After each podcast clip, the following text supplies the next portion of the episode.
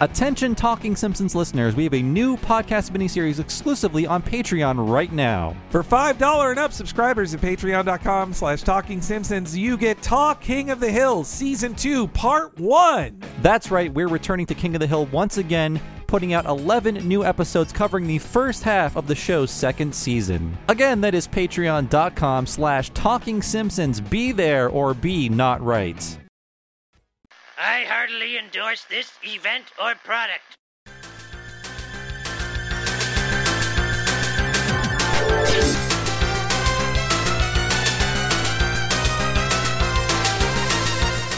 Ahoy, hoy, everybody, and welcome to Talking Simpsons, the friendliest place in the Rum District. I'm your host, the Nitwit Nectar Drinker, Bob Mackey, and this is our chronological exploration of The Simpsons, who is here with me today, as always. Why, it's Henry Gilbert, and we're just exhibiting these clips for profit without permission.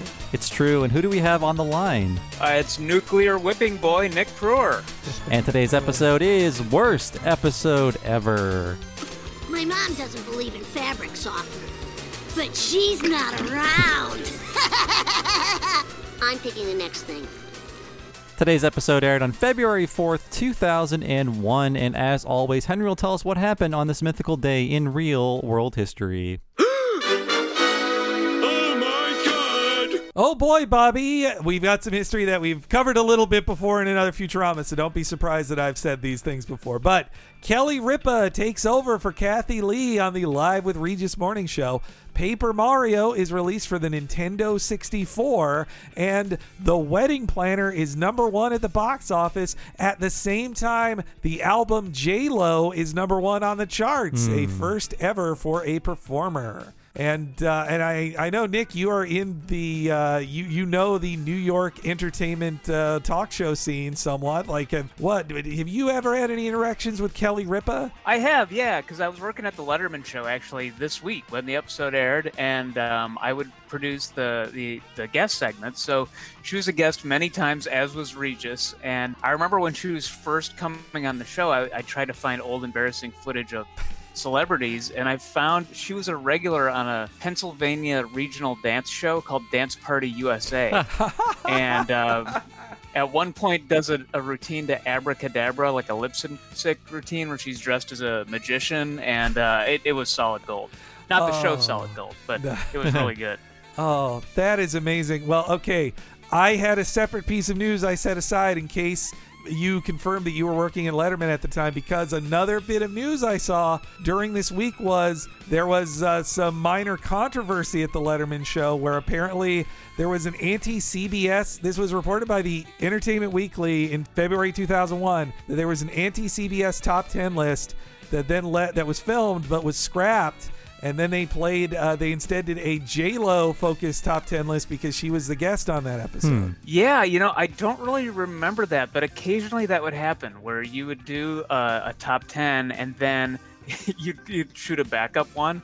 And I think that, if I remember correctly, because I remember J Lo was on that week and I think Anthony Hopkins, and it was a busy week, so much so that I, I didn't watch this Simpsons episode live um, on that Sunday. I think I was wor- working to prep for that. But yeah, I think um, after the audience had let out, you know, word came down from the network, and then, you know, you kind of had to go back and cheat it as if it was a live top 10. So that happened occasionally. Wow. And you know what? man. J Lo hotter than ever. Ben Affleck, he is the most divorced dad on the planet. he is sliding into the DMs of everyone who is 20 and younger. Look out for him. He's dangerous. He's like triply divorced now. Yeah. There's that that much divorced energy. He's the Kirk Van Houten of the entertainment world. It's so great. The Dunkin' Donuts, uh, you know, the, coming outside of his, his house with the. I mean, I'm loving all the, the viral photos of him now. I mean, throwing out a cardboard cutout of his ex girlfriend or wife, whoever that was. Oh yes, yeah, the girl. I think it was the girlfriend. Girlfriend, yeah. Uh, meanwhile, Kelly Ripa rules television to this day. She is like the. I think her show is still the number one morning show, or as far as that goes. You know, TV TV ratings aren't what they used to be. Mm-hmm. Yeah, she's very likable. I think that was key. And I know they, they auditioned quite a few people when um, Kathie Lee left, and she was the, the clear front runner. And now she's been probably on the show as long as Regis just has. Yeah, I think so. It, uh, like she fully took over the show. Like that, you know, was the last time I saw her in the news was when Michael Strahan left the show, and she felt she was not uh, treated respectfully by the producers to let her know he was leaving, and uh, and now uh, he got replaced by uh, Ryan Seacrest. That's who it, I, I believe that's still who's hosting it together to this day. What are, what are your thoughts on Ryan Seacrest? Kind of seems like dead weight to me. But yeah, I I feel like it's just a, a dude to just fill a seat. Like Yeah, there's I mean, I feel like he shouldn't be as wealthy as he is because a lot of enter- a lot of uh, I guess uh, personalities could fill that role. I don't see what's so special about Yeah. him. yeah. he, That- he's a hard worker. I mean, he's like doing like five shows now and flying, you know, to New York to shoot the the morning show and then back to L.A. And so I'll give him that. But I, Yeah. it just doesn't seem like much of a personality to me. Yeah, I mean, I think he understands he's a joke, and I, I respect that because he's not like, no, actually, I can act and I can write a book and look at look at all the creative stuff I'm doing. He he is none of that. He realizes he is an empty shell, and that is what he's paid to be. You know, one thing I missed with Kathie Lee was when she was on the show, when they would have on pro wrestlers, because like Regis for real was a pro wrestling fan. Like he had lots of friends in that world. He'd bring on people from the then WWF. And the funniest ones to me were when Kathie Lee, maybe she was playing it up, but like her tongue would like fall out of her mouth sometimes. She was like, so she's like, oh, you're looking pretty good, ravishing Rick Rude. Like hmm. she. Uh, those were those were funny moments. That was yeah. That was I think part of her. I don't know if it's her real personality or a character, but she but horniness has always been a part of that. Yes, yeah, and, and I guess finally, yeah, the Paper Mario, the the final uh, Mario game to come out on the Nintendo 64, and a, a pretty good role playing game. Yes. I, I like it quite a lot. We won't belabor this. Not everyone in the audience is a gamer, but the first two are great. Stop buying these games. They're not good. you're gonna you're gonna play one for three hours, be like, this one's great, and then you'll immediately stop playing because the battle system will not be good. Uh, Cannot sustain an entire game. That's all I'll say. You know, with Origami King, I played for 10 hours and then and then I stopped. So it's it did a little better average wise. I saw another friend make the mistake of starting it and being like, "This is great," and I'm gonna check back in with her later to see how much progress she's made. I, I would bet she fell off. Yeah. I was gonna ask if you'd played the origami because I'd heard some good reviews, but again, they probably only played five to ten hours of it. So But it's a good five to ten hours, and if you're like, you know what, I paid fifty bucks, I got ten good hours out of Sure. this thing. It, it's it's fine, it's good. It, I mean, if you're you don't have as many gaming options right now. Of uh, mostly the games coming out are, are re-releases in 2021. But uh, but welcome our big guest, welcome back Nick Prueher, and uh, this is an exciting episode for you, uh, indeed. yeah, I couldn't believe it that I hadn't seen this episode because when you explain the plot that Barton Milhouse find a secret stash of bootleg videos in comic book guy's basement, that is exactly my story. It was, uh, I mean, it's it, it it really hits so close to home. My partner Joe and I, you know, do this show called the Found Footage Festival, and uh, it really it started almost exactly like it happens here. That's I was very curious about that because I I know the story of uh, you know VCR Party Live and the uh, the the plot of that of that theme song, but uh, but yeah, how much the reality is of like you guys have at Found Footage Fest a collection. Uh, I'd say more VHS tapes than Comic Book Guy has in his secret stash. We recently counted them, and we had um, ten thousand seven hundred and seventy-eight, Wow. Not including doubles. Not so we have about a thousand doubles as well uh, that we're going to do something with. but yeah, we and these are just the ones we've deemed worthy of keeping. Of course, the ones that are you know just kind of boring, we back to the thrift store. Uh, but um, yeah, it was very much like this. So Joe and I um, have been friends since sixth grade. We were you know ten years old, I think, when we met each other. So around Bart and Milhouse's age. And instead of finding these in a, in a comic book store, we started in our small town in Wisconsin going to thrift stores and uh, we'd find all these, you know, Mr. T educational videos, um, workplace training videos, um, you know, the Hair Club for Men video you got for free for more information, you know. And because there's nothing going on, we would have screening parties in our parents' basements. Now, we didn't charge admission like uh, Bart Milhouse too, but it was just like that was our main pastime. We had a running commentary of jokes. When there was a new find, it was a big event, and uh, we would try to track down the people in it. So it got, just kind of became, and then that kept going through college and and and then post college, and eventually we just took it out of living rooms and basements and, and put it into a theater. So, but that it really it was a very similar journey here. I was never that cool. All the found footage that I encountered was because people like you found it and then uploaded it to the internet. Yep. Uh, Until the age of YouTube, I, I you'd only hear about these things, or you'd see like sketches. Like Mr. Show has a sketch basically Yeah. about you guys with the the underground uh, video railroad. Like there's uh, you, so you'd hear about these things, and only once YouTube really started, I was like, oh, now I can finally see dumbass gets hit by train, as as Mr. Show called it. Yeah, there was this, especially like in the late 90s, there was a, a tape trading circuit that we became more tapped into where you would, you know, you meet other weirdos who had footage and that you would sometimes get like a 10th generation dub of this news blooper. And it was the colors were washed out and the tracking was bad. You could barely hear it, but it was like rare footage. So it was like something that was prized. And then maybe you'd put that on a compilation of stuff you'd found and, and pass that around. And I think a lot of bands too, they ended up on tour buses. And, you know, there's like heavy metal parking lot made its way on Nirvana's tour bus. And in the comedy scene too, yeah, it was uh, the Mr. Show guys. David Cross is a big collector. We've traded tapes with him. Hmm. Uh, Paul Thomas Anderson and John C. Reilly would have, um, you know, like festivals of footage like this, and uh, would try to outdo each other. And um, I remember doing a show with Janeane Garofalo, like a, just one of these local New York comedy shows. We were talking about David Cross's, you know, tape traded stuff. And she goes, "Oh yeah, David would, you know, make me. She he made me a dub of a uh, a video dating." Tape, which we've shown in our, in our show of you know guys from 1987 pitching themselves for for video dates, and uh, but at the end, he, without telling her, he put the R. Budd Dwyer committing suicide on live TV, Oh, Jesus. and she's like, "I did not consent to that," but that was like the big shocker at the end of that. So you know, we didn't get into that kind of found footage as much, but you know, it, it was sort of a mixed bag. Yeah, apparently uh, Harry Shearer is into this as well because uh, he was way into collecting satellite feeds of news broadcasts in which you would actually see what happens before they go live. So I think he actually contributed a lot to a documentary about that. Yeah, and, and from The Simpsons, um, we recently, well, I guess pre-pandemic, got to h- hang out with Jon Vitti, who was a fan of our show and reached out, or his his wife, who's George Meyer's sister, reached out to us and said, "Hey, John's shy, but can we hang out with you guys when you're in Edinburgh, Scotland?" So we hung out with Jon Vitti. We talked all about found footage, and I believe Ian Maxtone Graham too knew about our show and was was sort of in, tapped into this world of found found footage. Yeah, that's nice. Well, I mean, and that's how you very nicely uh, pointed Jon Vitti in our direction, and that's that's how we we interviewed him. So, uh, thank you again for Yeah. that, Nick. Yeah. Yeah, it's just so weird. You know, you do these like little hobbies that you you do in your basement or your you know or to entertain yourself you know when you i'm sure when you started talking simpsons you had no idea what it would become and then to be actually talking to these guys is pretty incredible Uh, and it, I wish, you know, it's one of those things that you don't. Uh, the things get famous. That's how vir- viral things happen. But I, I wish there was a way to go. Like, well, the reason you all shared, you've uh, probably at your office shared.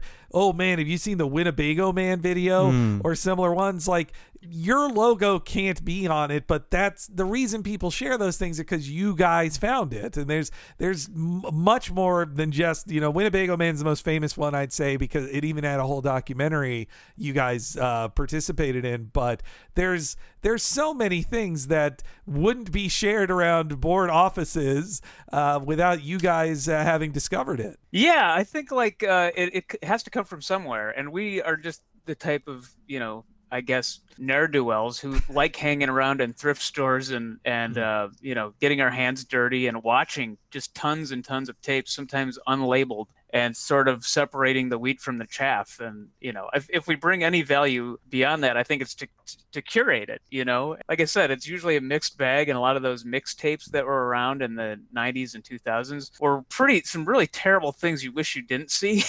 and so yeah. Yeah. I think if nothing else, we provide that service of like, okay, here's the funny stuff, here's the good stuff, here's our take on it. There's a fine line between picking noses and death on Yeah. screen. Yeah.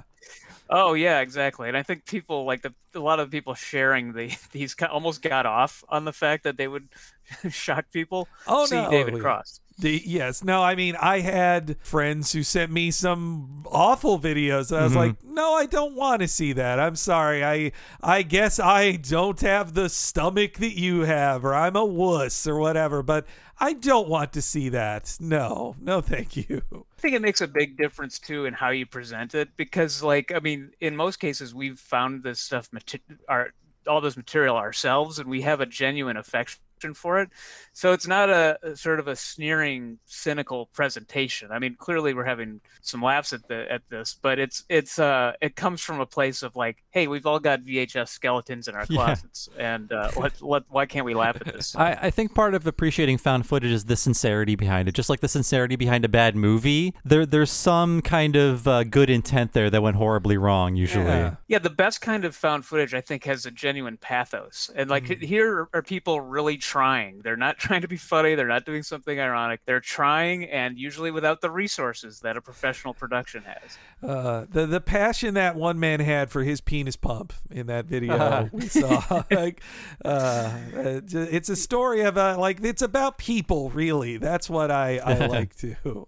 Yeah, exactly. I think like we always try to do like little mini documentaries about the people we track down from the videos. It's like every piece of found footage is is a human interest story, and and yeah, sometimes the mystery is more intriguing than the than the reality. But we've met tons of like fascinating characters. Actually, before I talked to you guys, I was talking to a guy named Martin Carlton, who is uh, we played this video at, at our last touring show. It's called the Martin Carlton Stunt Special from 1988. He climbs up a really tall tree, dressed in like three sweatshirts and a bunch of sweatpants, like probably three stories high, and just tries to jump from that tree to another tree and fails colossally. just this is like way before Jackass or anything. He's trying to do this, and uh, you see the whole thing. It's mostly the aftermath and his brother having to get him water so he doesn't pass out. And I just tracked him down today, talked to him on the phone, and um, we're we're making plans to do the second annual Martin Carlton stunt special, 33 years later. But it'll be this. We're calling it the second annual, and uh, and yes, we're gonna go interview him. And this is another Wow. tape that Bobcat Goldthwait found, and he spread it around to, his Hollywood friends. Penn Jillette is a fan of it, and uh, it's just made made its way. Uh, Brian Posehn knew about it and has been in touch with this guy too. So Oh. just crazy stories and and it turns out we just found out this is a talking simpsons exclusive. Ooh, Oh, we boy. just found out that, that martin carlton what he did after that was he, he moved to hollywood tried to make it as a, a stuntman and actor and he ended up as the high fall guy in the universal uh, wild west stunt show for about seven years. Wow, in uh, california. That's amazing. so he somehow transitioned from making this homemade tape in his backyard, and uh, he put he said he put that on his resume when he applied for the job. That was his audition reel. Oh, that's amazing. Exactly. Yeah. Man. I I'm seeing now just what a amazing like just web of tape trading there is. That's just so beautiful in a way. Like, and I bet in your travels you've met uh, a number of comic book guys who who have these collections as well. Absolutely. Did any of the comic book stores you guys grew up at have sell bootleg VHS or DVDs? Do you usually have cartoons or comic At- book shows? At one particularly dingy one, yes, that. Uh, but I definitely remember I went to a number of comic conventions, and they would be selling the like. They just have it right at their table, like here it is, all of the like pilots for shows that never air anymore, lost TV shows, and also there there would be some of the found footage type content there too. Yeah, I did not start going to comic book stores until after the bubble burst for the comic industry in like what 93, 92, Henry? yeah, ninety four. 94 really okay I, stopped, th- I guess i started going in 94 and uh, the one comic book store in my town was called rainbow comics and cards so half the store was sports cards and uh, sports memorabilia the other half was the comic books but they also sold lottery tickets at this store so most of the people in that store were uh, guys buying lottery tickets Mm. and uh, that's where i bought comics growing up it always feeds into some addiction. Now it's Magic Yeah. the Gathering, right? I mean, that's Yes. you get the addicts there. But yeah, the Androids Dungeon also was Androids Dungeon and baseball card shop, right? That's Wasn't that right. the full. Yeah, yeah. Um, our hometown had um, in Stoughton, Wisconsin, had a baseball card shop with a guy like Comic Book Guy, but it also had a, a shop that me and Joe were obsessed with called Wayne's Bargain Store, which almost seems like a fake. You know, sign gag from uh, the background of a Simpsons episode. But this guy Wayne, older guy, and the store just had like lacquered Elvis clocks, you know, wooden Elvis clocks. They had like those tapestries, like with like Harley Davidson riders on it, saying like "Born to Ride," and and as a kid, we were just fascinated about all this just crap in the store. And the funniest part about Wayne was he hated kids, first of all, like all these shop owners do, and uh, especially our age kids. And he, I, I just, he was always just chain smoking, smelled awful in the store. and, uh, but right behind him, he had a, uh, a sign that said no smoking and never Oh. commented on it, never saw the irony of it. Just, uh, yeah, just smoked, smoked away. Wow. My comic shops growing up, the ones that stand out to me in my memory were like I knew one that wasn't run by a comic book guy type figure. Like I I went to several comic shops growing up. Uh, most of them were run by a comic shop type guy, like comic book guy.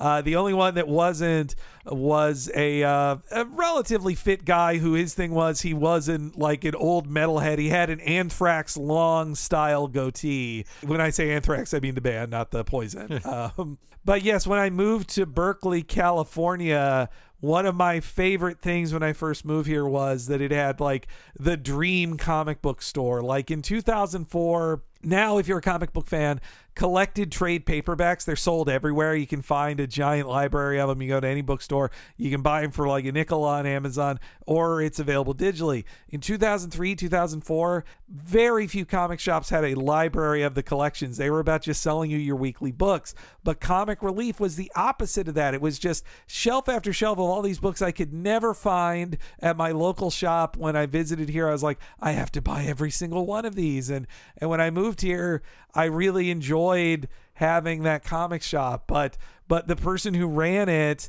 uh, was a comic book guy style figure as well. And the health issues that happened to comic book guy in this episode sadly affected him as well. And he he died about a decade ago. And in the comic shop, it it couldn't continue after that. Very sadly, the the comic shop uh, just became a shell of its former self after he passed away. I've so I've known a number of comic books uh, book guys in my life and I'm trying my best to not be a comic book guy these days, at least in in physical activity and and weight. I did want to talk about Comic Book Guy and who he is and where he comes from because this is the first episode that's truly about him, correct? Yeah, yeah. So he made his debut uh, a decade earlier, almost in May of 1991. This is February of 2001. And yes, this is the first time he has his entire story. He's not just a background gag or, you know, a one liner in a scene. And he would later be named in 2005's, uh, I think it's called Ned and Homer's Hail Mary Pass. His name is Jeff Albertson, which that. the joke is that they just suddenly give him a name and it's very boring, but that's his name. and now, uh, as of 2021, one of the last new episodes I saw uh, was, um, I think it's called The Dad Feelings Limited, and it's about him and his wife coming to terms with having a child. That's where this character has come Right. Since his debut at, in season two. Yeah, and he, he has a Japanese wife now named uh, Kumiko as well. Yeah, he's he's grown quite a lot over time in, in surprising ways for him. But he began as just the idea of like this is the comic book store guy you see who is you know this small business tyrant who has nothing else in his life but is an asshole to you at the store when you just want to buy a Spider-Man comic. Uh, but but then as the writers of the show got to know some online fans more and more, he instead became a personification of the people who go onto the message board after every episode and say, worst episode ever. Uh, I'd say it was probably season six onward is when he became the the angry internet guy and not just the guy who owns a comic book store. He was one of my favorite characters for that reason because he it was sort of the the writer's chance to kind of make fun of their own diehard fans. Yes. And I I don't remember seeing that archetype on TV before uh, of the comic book shop owner, the sort of the alpha nerd. That I mean, I'm a big board gamer, and there's there's you know, I, board game shop owners are in many ways comic book guys as well. Oh yes, yeah. And uh, but the, I re- think like this is the first time I remember seeing that anywhere in movies or TV. Yeah, you would see it like in, uh, let's say, Clerks, but Clerks comes three years after comic book guys invented, so Mm-hmm. that's a later invention. Yeah, or to- Toby and American Splendor, maybe you know, and Hmm. Yeah, things like yeah. that. But yeah, that was all post of comic book guy. And I think at this point in time in 2001, we are just at the tail end of comics being uncool, not mass market things because the next year will be the Spider Man movie, which will kick off uh, basically all entertainment forever until the sun burns yeah, out. Everything's comic books now. Yeah, it's uh, it's funny in this episode that they can't even have like a comic book like writer as the guest. It's instead a horror guest. Yeah. they have. Uh, Tom Savini shows up. yeah, instead of you know Stan Lee or Alan Moore that they had in the future.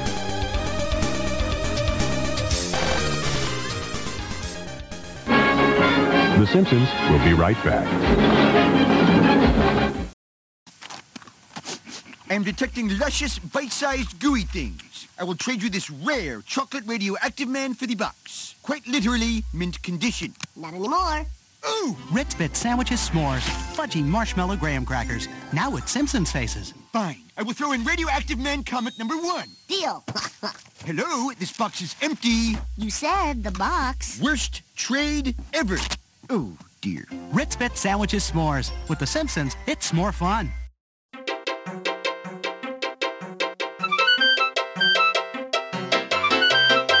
Welcome to the break, everybody. It's Henry Gilbert, and I promise you this is not secretly a blood pack. And I want to say a big, big thank you to our guest this week, Nick Prueher. He is such a cool dude, co host of the Found Footage Fest. Who gave us so much insight into uh, the world of found footage that this episode is all about? You should definitely follow Found Footage Fest on Twitter. They have a Patreon, and I'm sure they'll be back on the road real soon. Their live show is so much fun to see. Please check them out. They have been such cool friends to me and Bob at the Found Footage Fest. Also, if you enjoy this podcast, Talking Simpsons is brought to you by wonderful subscribers at patreon.com slash talking simpsons.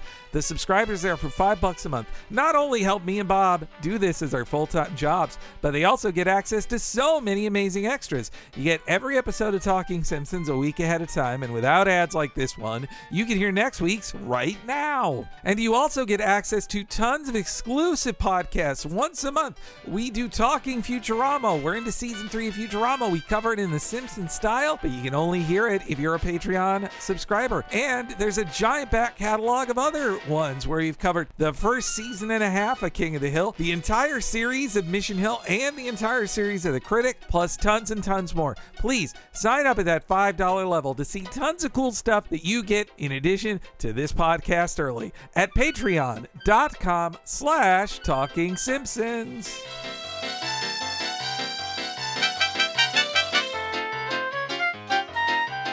But if you want to make Frodo's of Shelbyville's really jealous, then you need to sign up at the $10 level at patreon.com slash talking simpsons. That is the premium level at the Patreon where you get all the $5 things I just mentioned, but you also get our monthly, often over four hours, sometimes even over five hours long. What a cartoon movie podcast where me and Bob go as in depth as we do into The Simpsons into an animated feature film. This whole summer, we are doing the Summer of the Disney Renaissance, covering films like Hercules, The Hunchback of Notre Dame, and coming in August, The Lion King. And there's a giant back catalog in addition to that. Over 140 hours of us covering movies as diverse from Akira to a Goofy movie, Spider Man Into the Spider Verse to Kiki's Delivery Service, and many, many more in between. Go to patreon.com slash talking simpsons to see all the things you're missing out on by not yet being a subscriber. Once more, patreon.com slash talking simpsons.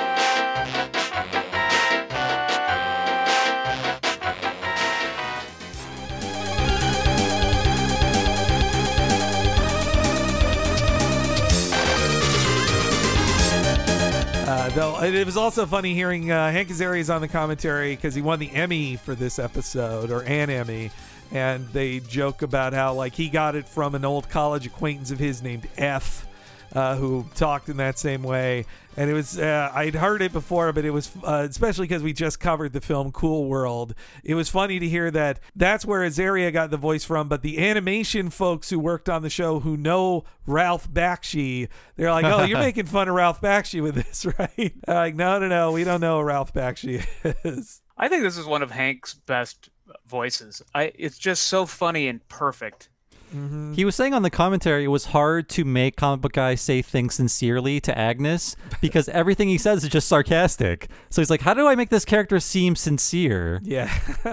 I do wonder about some sometimes when The Simpsons takes a background character or sort of a, a one note character and forces them into sometimes it works, sometimes it doesn't. You know, I mean I love knowing more about Skinner and his relationship with his mom and stuff, but but other times it's like I think this character would just be a better seasoning in the soup than a complete episode. And I'm kind of on the fence about that with comic book guy. This one, I think, does it pretty well just because they found a disgusting place to take it and they could have, uh, you know, gross, not year 2001 um, grandma makeout humor that you'd, you'd got back then. They're The- age the- gap lovers. Yes, yeah.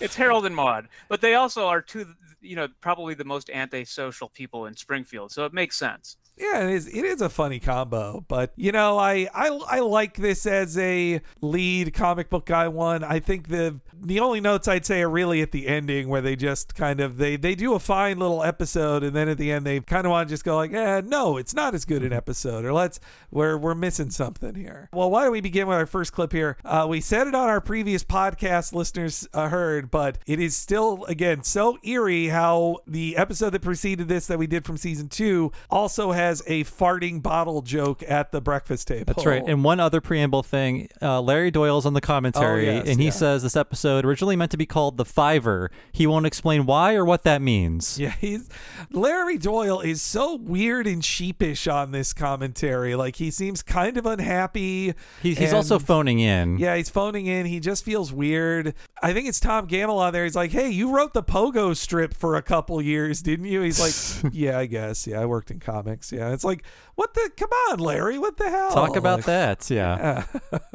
Did you read Pogo at all? My dad was a huge fan. No, that was that was a real parent thing. I yeah, Pogo wasn't in my local strips. I I read everyone who would influence like uh, Jeff Smith's Bone comic and Bill Watterson's Calvin Yeah. and Hobbes, but I never actually read Pogo itself. I like the art. My dad had the books growing up, but I, I it was kind of over my head, I think. And Yeah. um, a friend of mine, Caitlin, runs the uh, Billy Ireland Cartoon Library and Museum in Columbus, and I know they're doing a big um, uh, exhibit of Pogo. I kind of want to check it out. Well, that's pretty cool. I'd check that out. Well, yeah, I, I just think of Pogo as one of those things when I was reading the comic journal, like it would say, oh, you really need to read Pogo to know what cartooning is. I was like, I, I guess. It felt, it always felt like homework. I never, I never bothered. Yeah, it might be worth revisiting. But uh, yeah, as uh, this starts with a farting bottle joke as well. This time it is uh, a parody of the in 1999 or 2000. I do remember the premiere of the Bisquick Shake and Pour bottles of, of pancake mix. Oh, everyone remembers where they were.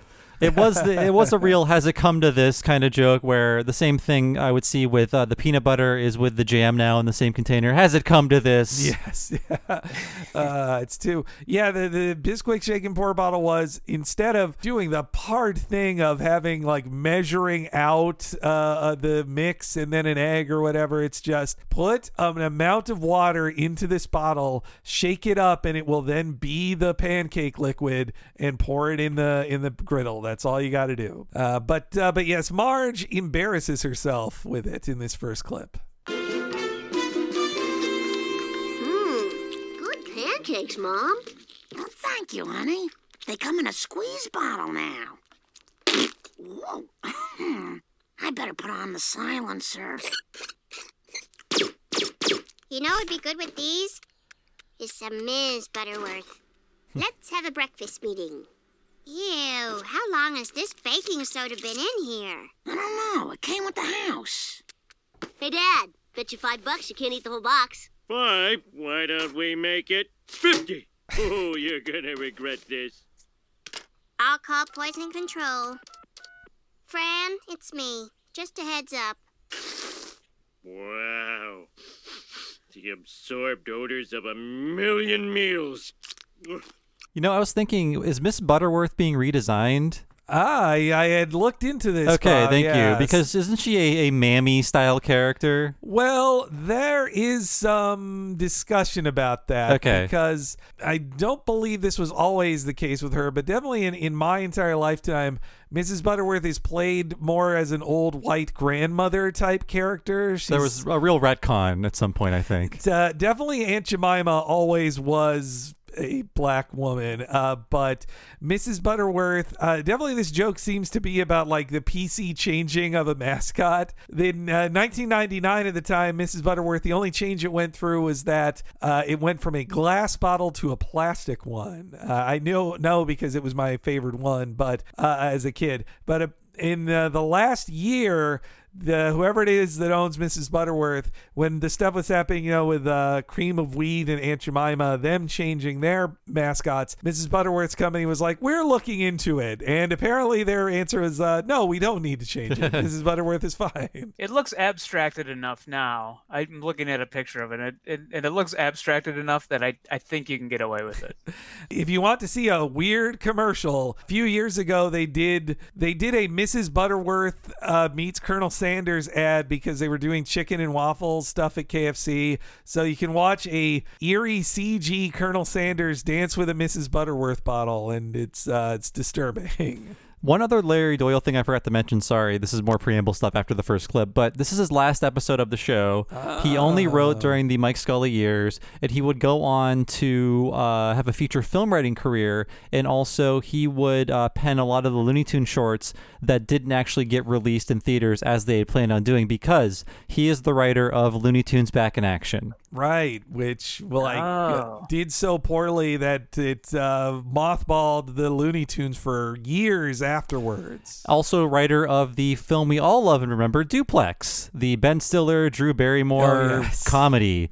And also based on his novel, I Love You, Beth Cooper, is the movie I Love You, Beth Cooper. Maybe Larry Doyle was having a bad time on the production of that movie when he was on the phone. Maybe that's why on the commentary he's very, very muted and mumbly. But uh, you know, I uh, I just put a new baking soda box in my fridge, and every time I look at it, I I think of this joke. I think of like, what would it taste like? What are the dangers inherent in it? I did look up uh, a poison control website says although baking soda is helpful in many ways, too much can be a problem. If a large amount of baking soda is ingested, expect vomiting and diarrhea quickly after the ingestion because it raises the sodium levels in your body.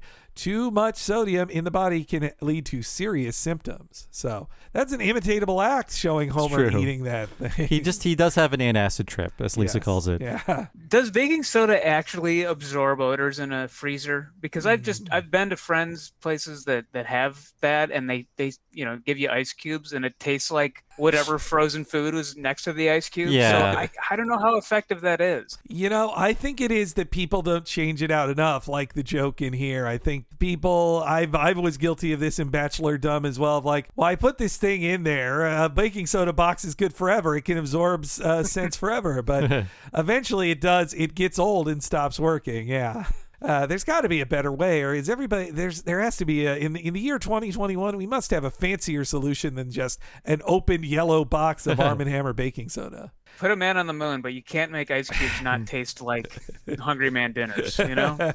it's also uh, this feels like a very Al Jean thing of having Homer eat something gross as a plot point. Uh, and they there's a bit of funny uh, jokitude on the commentary of mentioning how Matt Selman and Al Jean both have done food based dares in the Simpsons writers' room. But then Matt Selman won't say what he ate, although Al Jean does confess to biting the or licking or biting the caramel on the uh, ceiling. I think he said it was a bite. People said it was a lick. He says it's a bite. He seems deeply ashamed of himself. Yes, yeah, it's it's so fun. I think he only took credit for it because they were saying, "Oh yeah, didn't Conan do that?" And I bet Jean was like, "I don't want Conan O'Brien to this to be on the record that he did it, so I'm gonna have to say it was me." So I think that's a thing because I remember um, among comedy writers because I guess they're eating disgusting food all day and they don't want to work. So anything to sort of you know I guess stave off having to work and and disgusting food challenges, especially when it was like an all male writers room. I guess ritual torture is just part of that environment. You know, it's turns into Lord of the Flies fairly quickly. It, Yeah. it becomes a frat bro- uh, brotherhood very quickly. Uh, Yes. Bill Oakley has talked about it, but because there were no smartphones or other distractions at the time, you would gain like 50 pounds writing for a sitcom because food was the only stimulus that you were looking forward to outside of just writing jokes. I could see that. I remember um, Rob Burnett, who is the executive producer at Letterman. He was working on that show Ed with Tom Cavanagh, and took place in the bowling alley and all that. And they would have they would go out to eat together and have those challenges. They'd go out to places where you had to finish the steak, you know, like from the movie The Great Outdoors, the old 90, 96er, you know, Yes. and just get extremely sick. But I guess that was just part of the fun. Yeah. Man, the the writers' room. At least if you're working at a place like Letterman and you're in Manhattan in the writers' room, that has to be at least a little better than being in a Hollywood writers' room and having to be like, well, send out the intern. They got to drive an hour back and forth from the one from the eight places we want. Yeah, it was just getting. I mean, you could get really good food delivered, but I think you know once like places that had milkshakes would deliver, you know, then uh, the floodgates were open. I think the Matt Selman one. I think he's the guy who got who got dared to eat the berries that grew outside the writers' room. I That's think right, That's yeah. Selman. That was his one. Uh, so I'm not accusing anyone of foul play here, but this opening feels a lot like the opening to Boy Scouts in the Hood, in which Bart and Milhouse have money taken from Homer to go on a jag slash spree, except it's not a uh, a bender they go on, but they do start at Apu's, so very similar. Yeah, it's. I was. Th- I'm glad you said that. I was uh, considering the same thing because it is like getting you. They have twenty dollars in 1994. Now it turned into fifty dollars. That's inflation, I guess. but But they don't see cats. yeah, they don't go to see cats. There's not. Uh, I mean, David Mirkin hated cats more than Mike Scully. I guess that's part of it too. It also reminded me of Let's Go Crazy Broadway style with the all syrup squishy. Oh, Is yeah, that the one you're talking about? Yep, Yeah, same yeah, episode. Yeah. Okay, same episode. Got it. It has an awful name. I uh, the the way Homer has his acid trip too. It's a surprising thing to me because I know in the past when they would say have Nixon say a thing, they would just have Harry Shearer pretend to be Nixon and say the quote. But this time they like they play Johnnie Cochran, they play Nixon, they play Ar- Neil Armstrong. They, they it's just the direct clips. It's it was surprising to hear that use. Uh, but yes, they go on a jag. This time when they go to Kwik-E-Mart, I do like that Apu becomes a personal shopper. Like that. Yeah. It's, some good uh, good comedy there. like just let us shop and like, you know, not about gum, but I'm into the whole chewing thing. Like that that's cute. I like that. Yeah, that was a good bit. And and that having fifty dollars makes them like a, a millionaire who walks into uh, Tiffany's or whatever to get a private uh, viewing of it. And uh, that's when we get also right after that they use some fabric softener, which we get to see Milhouse still wearing his My Little Pony underwear. The second Milhouse loves My Little Pony joke of the season. You know, it's just like baking soda. I don't know if fabric softener works, but I still put that little sheet in with my drying, Every and you know, it's like yeah. magic. It smells slightly better. Could be a placebo. We'll never know. Well, no one will ever find out. I never feel like the clothes feel different when I forget to put them in there. But yeah, it's that scent of it. It's really special. Uh, but of course, the the kids then do the next thing you do if you have ten dollars uh, to burn, and that's go to a comic book store. And I definitely misspent uh, so much money in my childhood at comic book stores. Uh, though I did want to say uh, they they talk about issue one thousand, and uh, the price is a bit higher, but uh, it is when they charge more for a comic when it's at an anniversary issue kind of thing. For example, 2003 saw Amazing Spider-Man 500. That comic was only three dollars and fifty cents. 2018 saw Action Comics hit issue 1000, just as Radioactive Man does here.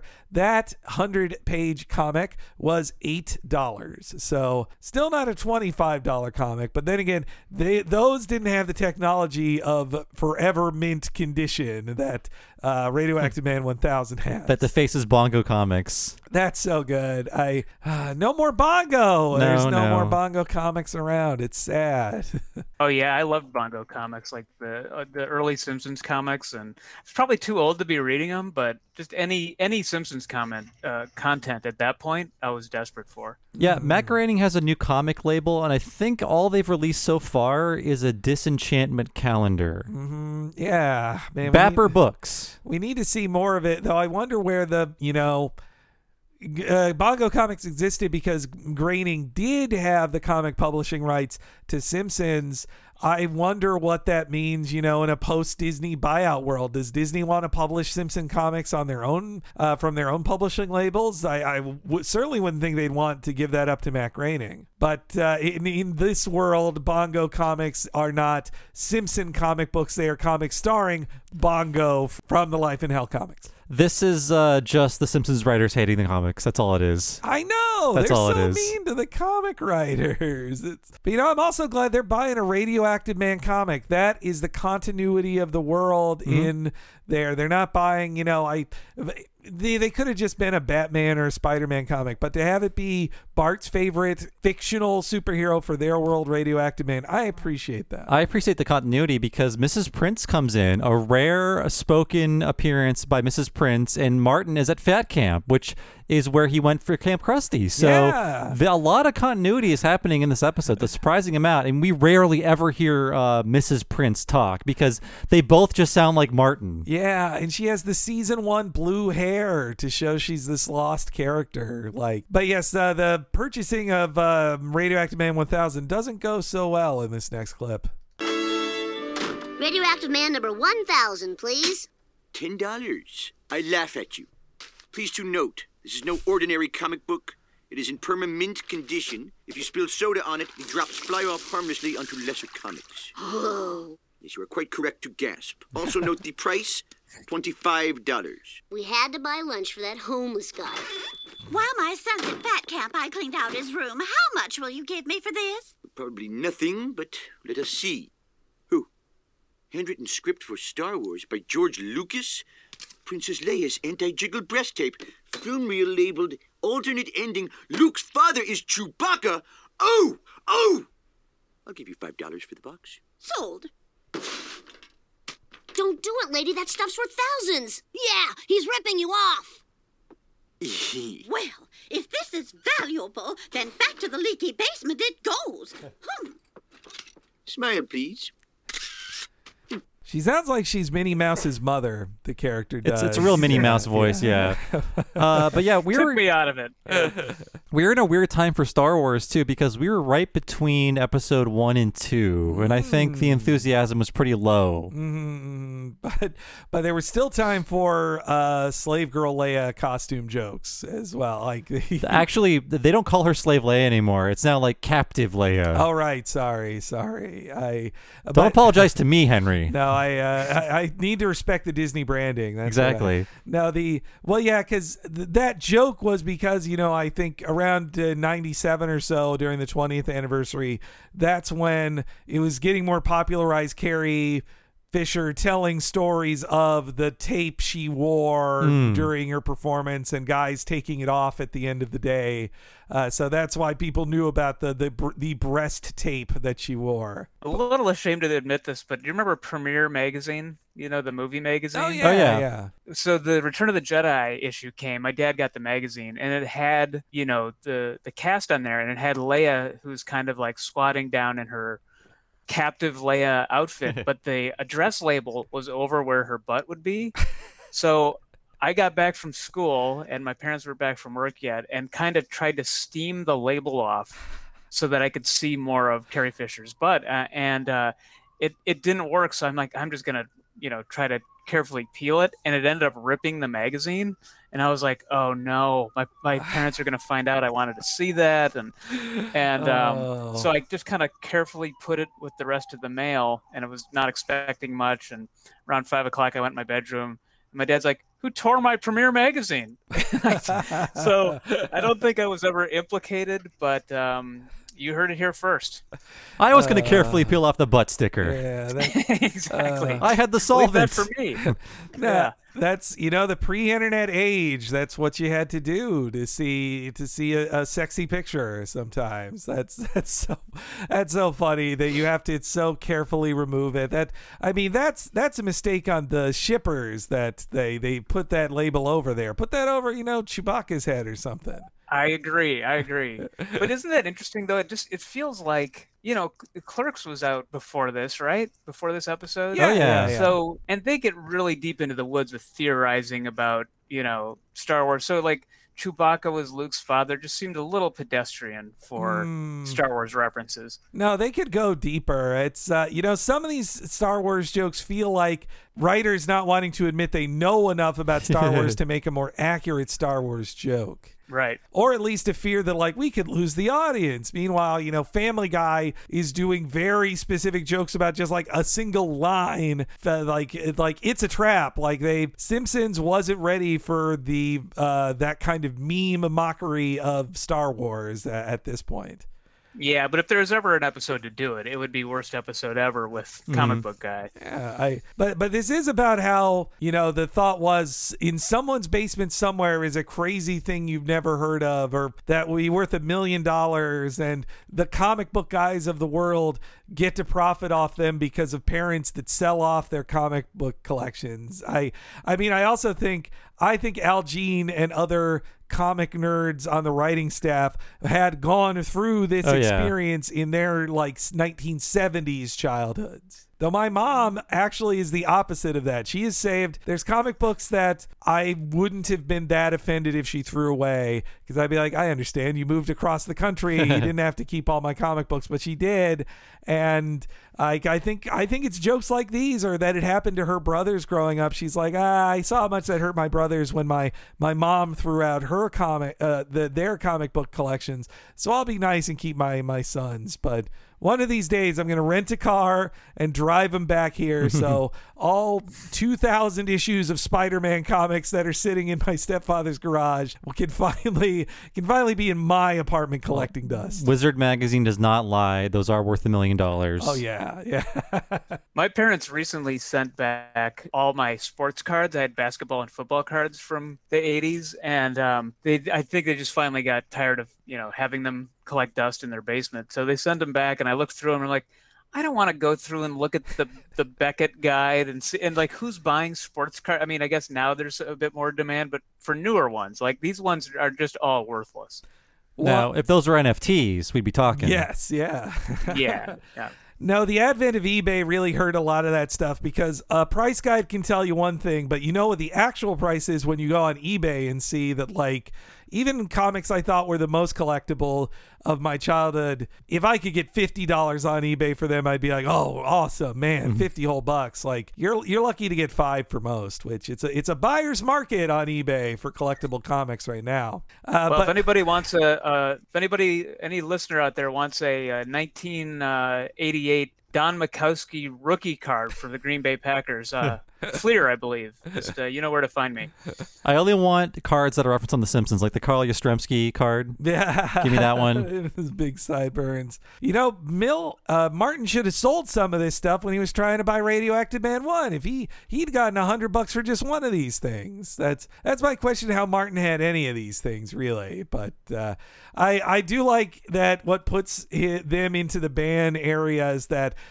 As revenge, they prevent comic book guy from basically becoming a millionaire off of that stuff. Like, they, I, I like that they punish him for that, and that the mother still makes sure they don't get rich off of it either, and she just seemingly will destroy them and puts them back in the leaky basement. And on the ban for Life wall is a photo of Matt Groening, but it doesn't really look like him. It's not the greatest drawing. And even on the commentary, they're like, "Who is that? Is that George Yeah. Lucas?" Like, no, that's Matt Groening. You know, I think it'd be another year before they formalize the true Matt Groening look that he'd always be after that when he's when he's at the comic convention during the next comic book guy centric episode when he's uh, about to marry Edna, if you recall. I love when he says like tug on my beard.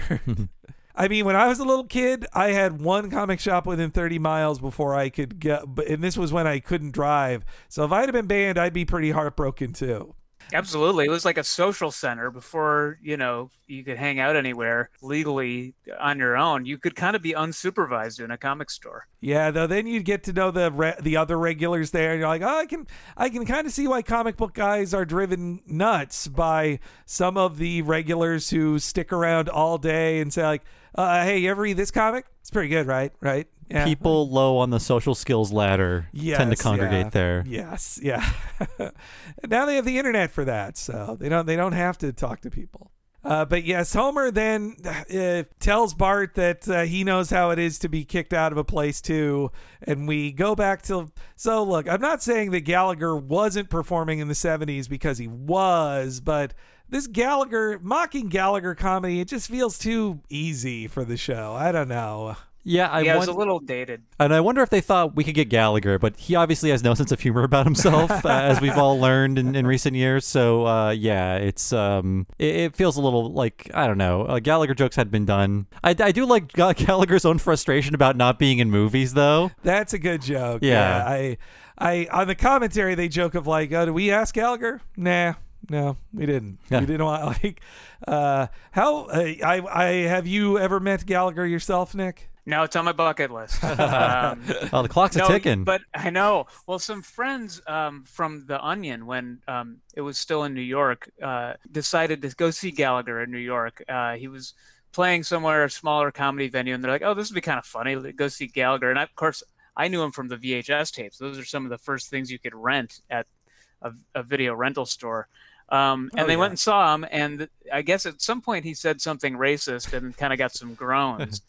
and then he goes, "Oh, I forgot. I'm in liberal New York. You can't even say shit like that anymore." And and the audience turned on him, and like he just started Uh. shouting at the audience, and they they had they were recording this too, and it's just very uncomfortable. Well, I mean, we are a decade out now from the "Come on, Gallagher, come on." Yes, the Marc yeah, Maron, the Marc Maron yeah. one, yeah.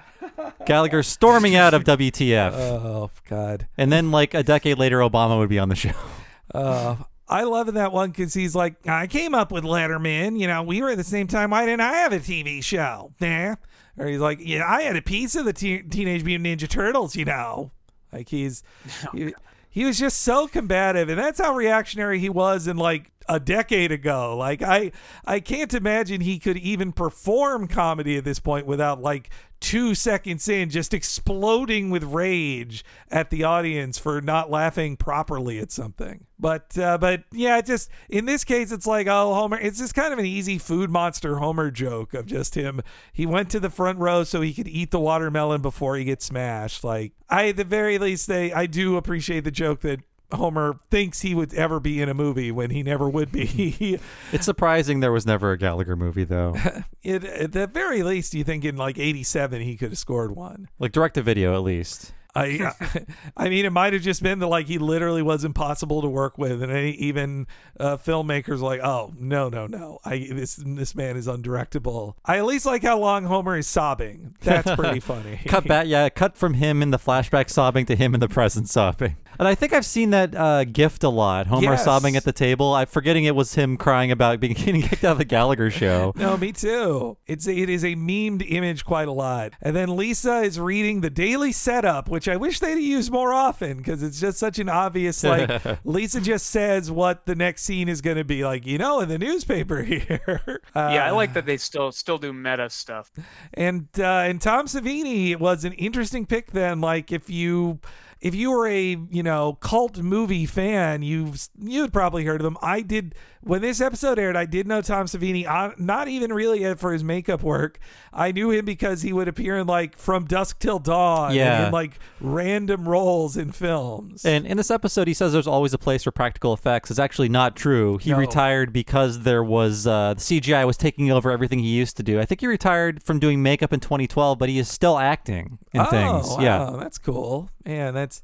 I mean, that is so sad. Like our our friends on the Chapo Trap House podcast talk about this a lot, but it's like squibs, man, squibs. I miss him so much. Just physical fake blood exploding off of a person. It uh, it I sound like an old man too complaining about it, but when you see digital blood, it doesn't feel the same, and in most cases. Yeah, absolutely. I, I mean, I, I, and I think people are starting to go back to it. The pendulum is spinning or is going the other direction now, where people are starting to do more practical effects. It'll, it'll never be what it once was, but yeah, you can appreciate it when people do that. like when you see uh Hateful Eight, the Tarantino movie, how much work he's like, no, this is some real ass blood.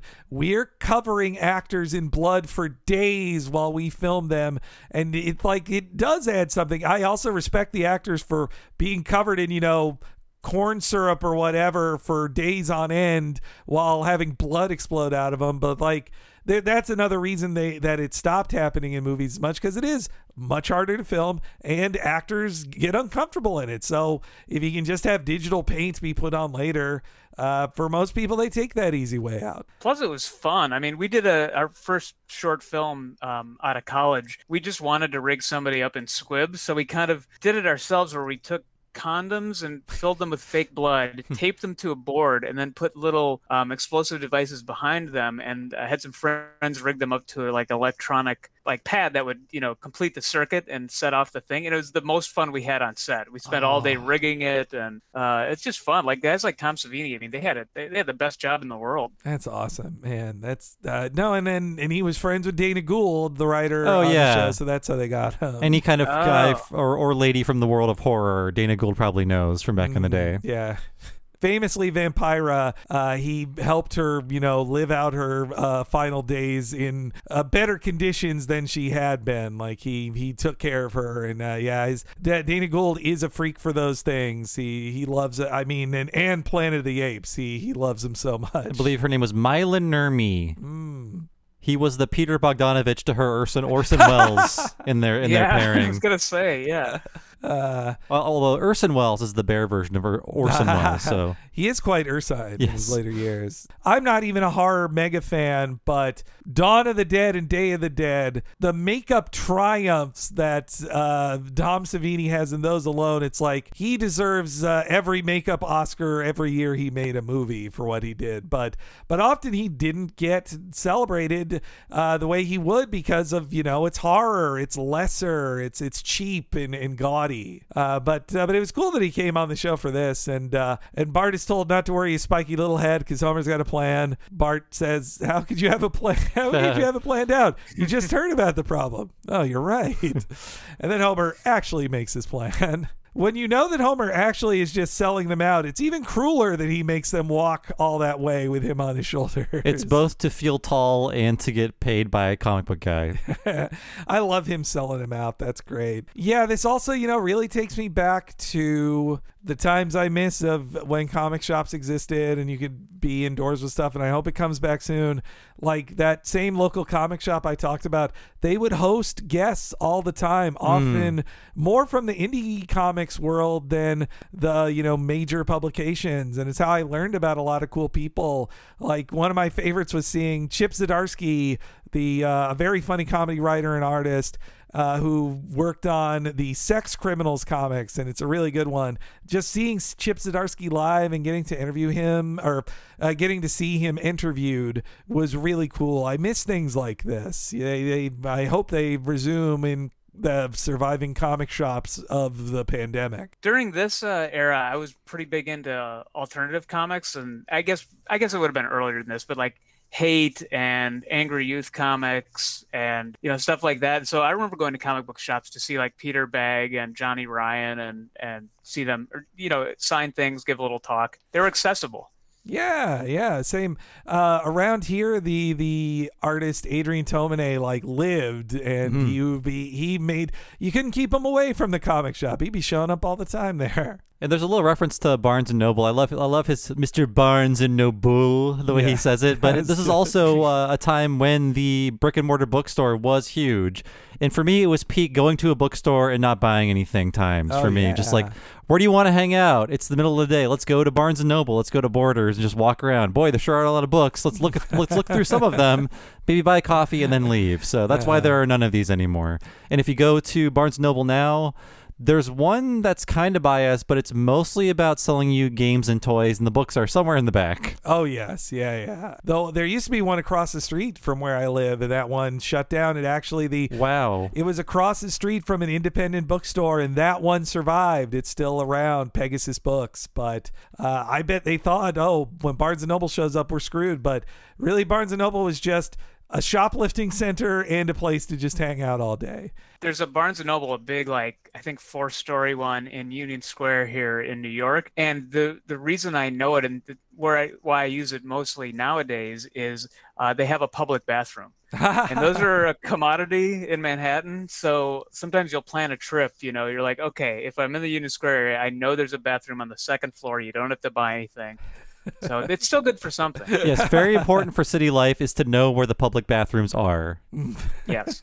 So yeah, he taunts Barnes and Noble, and uh, he's a lot about his competition. I wonder how did he score Tom Savini when he's such an asshole to him? Like how, how did he how did he get him? I mean, I bet I bet Savini has had his times of having a host at a place be like, "Oh, you're kind of a jerk to me, or you're trying to like big time me in your store. I'm I'm your guest." Actually, that that new um, Adrian Tomine uh, comic really hit close to home. Um, I don't know if you you read it, but it's about kind of doing tours and uh, being in comic book shops and like uh, just kind of what that life's like. And the the person who booked you no longer works there, and you just kind of show up and like, I guess we can put a table out, and they didn't promote you. I bet Oh. that that happened all the time. Oh wow, I haven't heard about. It. I got to read this. I I've, I've gotten behind in his works. I need to check this one out. Yeah, his old optic nerve Yeah. stuff. I love that. But okay, I'm gonna check It's this not. Yeah, it's really good. It's called uh, "The Loneliness of a Long Distance Cartoonist," and it's not. qu- It's it's not quite like what we do with Found Footage Festival. At least we have each other there. But imagine being, you know, on your own on tour, like at a small town comic shop, and and nobody shows up. You know, it's that kind of thing. That's so man. That sounds uh, that sounds awesome. I'm buying this after this, but uh, pro- maybe for my local comic shop. I don't know. But I, I another thing I love about reading his comics is that at least when he lived in Berkeley, California, I would just see that you know he would use backgrounds from like you know local photo references, and I could just go like, oh, that's my BART station, or that's this place. Like, Yeah, that's always kind of cool when when you can, uh, you know, recognize something drawn. Oh, uh, well, I, and also I was just watching. Uh, my husband, he grew up in Queens, but he hadn't watched this 2002 Spider-Man movie in forever. And when a shot, just a random shot of Peter Parker running down the street. Is in Queens, like we paused. He's like, I lived there, like that's my apartment right Whoa. there. But uh, but yes, Tom Savini is uh, having some fun up on stage, even though Bar- well, though Bart and Milhouse are watching from the window. Oh, please. I saw Paul Lynde do that same hackneyed trick on Bewitched. Try to explode this out of my belly. That's not a cookie. Ugh, ugh, ugh, That's a time release blood pack. You, sir, are a perfect patsy. Let me shake your hand. Ugh. To the gag, I will give a D plus. As for the workmanship on the hand, it. Ooh. Ooh. Ooh. Ooh! That's not right! you mocking me! Oh, that is rich! Stop your laughing! You're all banned! Banned, I tell you! Uh, ooh. Ooh! Breath short. Left arm numb. Can't go on describing symptoms much longer.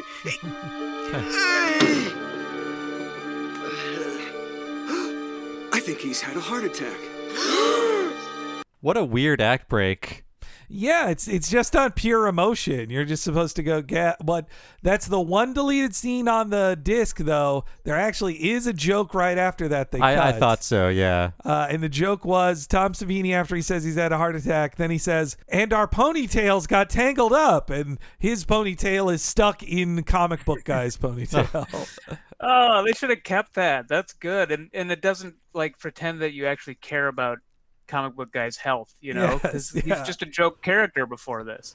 Now, does he have an age, Gary Albertson? Mm, well, he, I do believe when that girl hits on him in uh, season eight, he says, "What do you think of forty-five-year-old virgins who still live in the with their mother?" yeah, and pro- because of that, he is on Wikipedia as 45. Well, there you go. Okay, man. So that's the new age. We've soon will surpass the age Homer is in the show. uh, but and once we are 46, it's like crap. We're older than comic book guy now. Oh no. I'm I'm currently comic book guy's age. Oh, wow. Not see- sure how I feel about that. the the comic book guy freak out is funny. I though Tom Savini is not a magician. Like this, it's it is kind of a big jump to be like, well, because he's very good at doing you know movie special effects.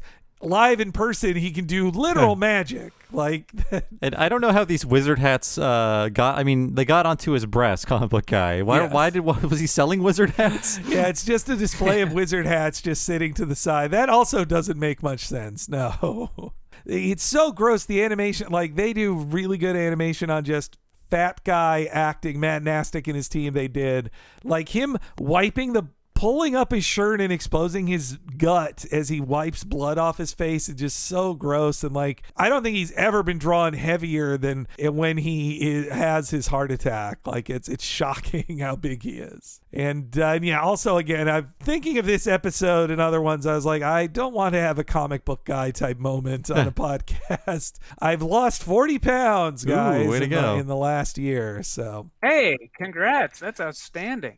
Thanks. I, I'm sticking with it, and I I off, I need to just keep the scene in my mind of like I can't I can't die of a heart attack on a podcast stage someday. I mean, un- unfortunately, w- at least one of the comic shop owners I knew. This did happen to them. I believe even in the store it happened. It is called the Widowmaker. Yeah, but th- this this man also did not leave a widow. Unfortunately, it's uh, and then a whole thing happened with like his parents uh, ignoring his will and keeping the selling. It was a mess. I don't I don't want to get too into it, but it's it's sad. That's that's why these jokes like if you allow comic book guy to age or if you treat it too realistically, it's not funny anymore. It's tragic, and you're looking at a man who like greatly decreased his lifespan because he is immobile all day and eats uh, only eats garbage. He got 100 tacos for the Doctor Who marathon.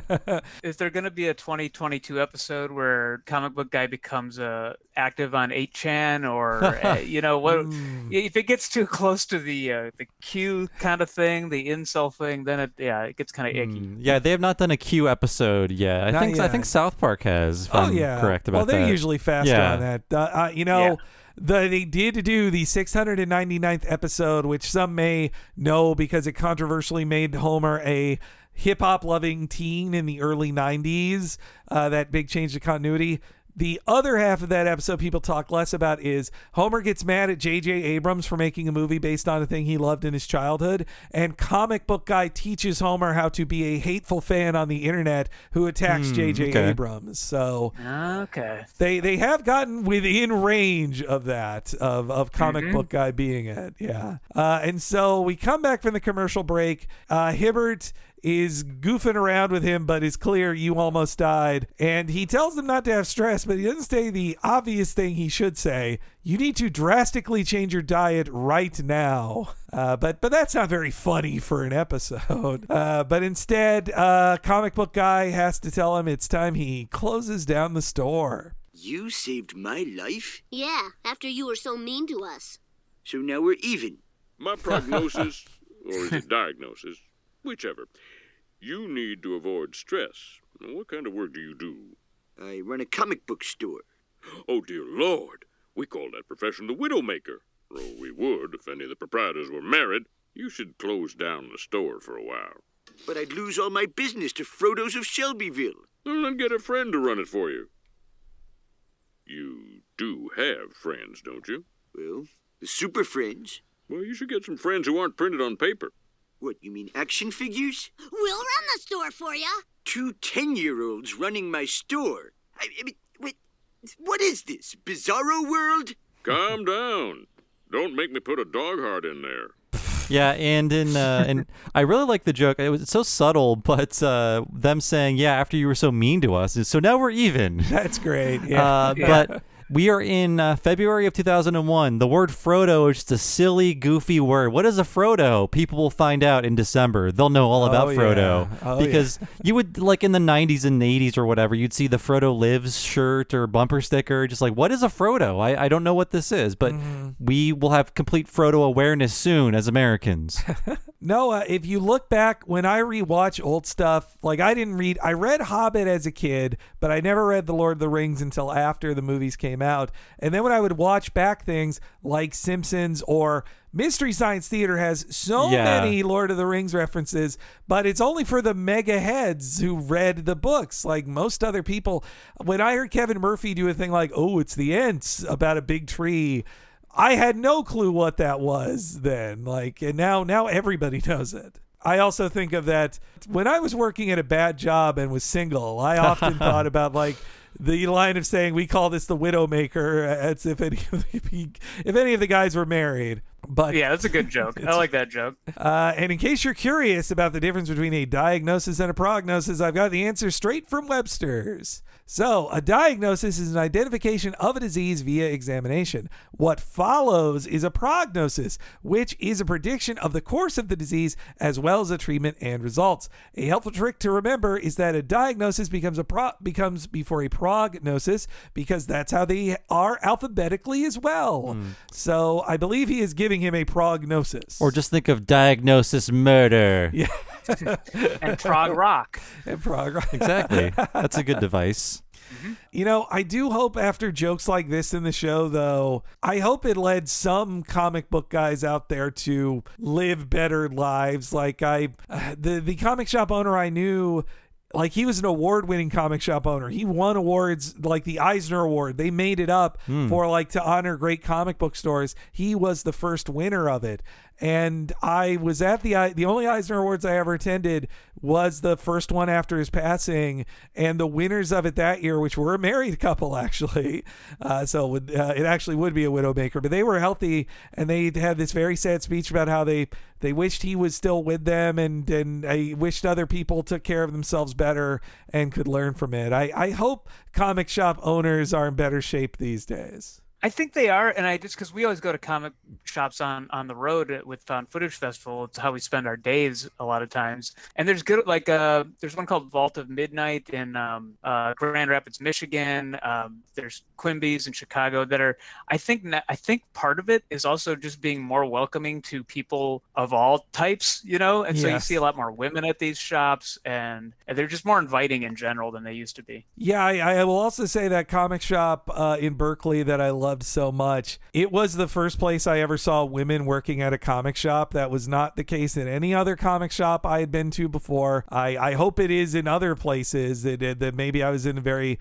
repressive areas, but comic shops are very were famously pretty unwelcoming to women for the longest time. I I hope I would hope a lot are working more on that these days. Seem to be, seem to be. And uh, I, I also do like the comic book guy becomes the complaining fan on the internet of like two 10 year olds running a comic book store. Like he's he's complaining that it's a dumb plot twist. His premise makes no sense. Yeah.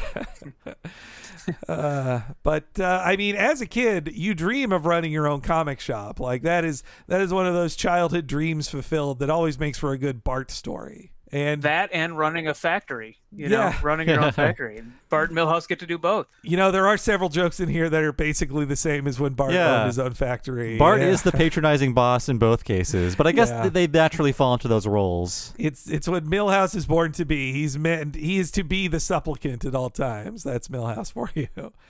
Uh, but I like seeing uh, Bart just walk around the comic shop and and shaking everybody's hands. Uh, but at first we get a very I like this joke a lot on the commentary. Mike Scully's confused by it. He's like he thought he forgot to write a joke, but as an anti joke, I really love this. Okay, here's comic book guy's instructions. A carton of malted milk balls, one box confectioner's sugar, a can of chocolate frosting. That's just his shopping list. No, it's his instructions. well, we're gonna make some changes around here. This store's gonna be run by kids and for kids. You said it, partner. Ah, nice to see you. Hey, how about that Bloodzilla? Vampire dinosaur. Oh, you can't make that stuff up. The death of Sad Sack. This better not be another fake out. Uh-uh. You gotta be 40 inches tall for the adult section. Please. Okay, but get on your tippy toes. Everybody's hugging. Okay, so I have to say this. They cut out a much better joke. Mhm, Ralph's original joke was he goes into the room, we don't see what he said, we don't see what he sees, but the line is, "She's hungry." That's a really That's a way filthier Oh. joke, but I think it implies the spe- the specificity of the sex act that Ralph is seeing. So I think everybody's hugging. You're not putting as much of that onto Ralph and his his his innocence, I guess. But she's hungry. That is very very funny. That is very funny. Yes, I, it's too bad they couldn't keep it, but at least it gets to live on in the commentary. We can now know that joke. Oh, that's good. Uh, and I'll I'll admit, even I, the biggest comic nerd on the podcast, I had never heard of Sad Sack before this joke. Like, and I didn't then, either, yeah. I, I had to Google him. Like, it's I so I got to give it to the uh, the creators on this one that they they found a very deep cut. Like, Sad Sack was a Beetle Bailey type. He's a comically bad soldier invented for World War II era comic books who continued being published into the early 80s by Harvey.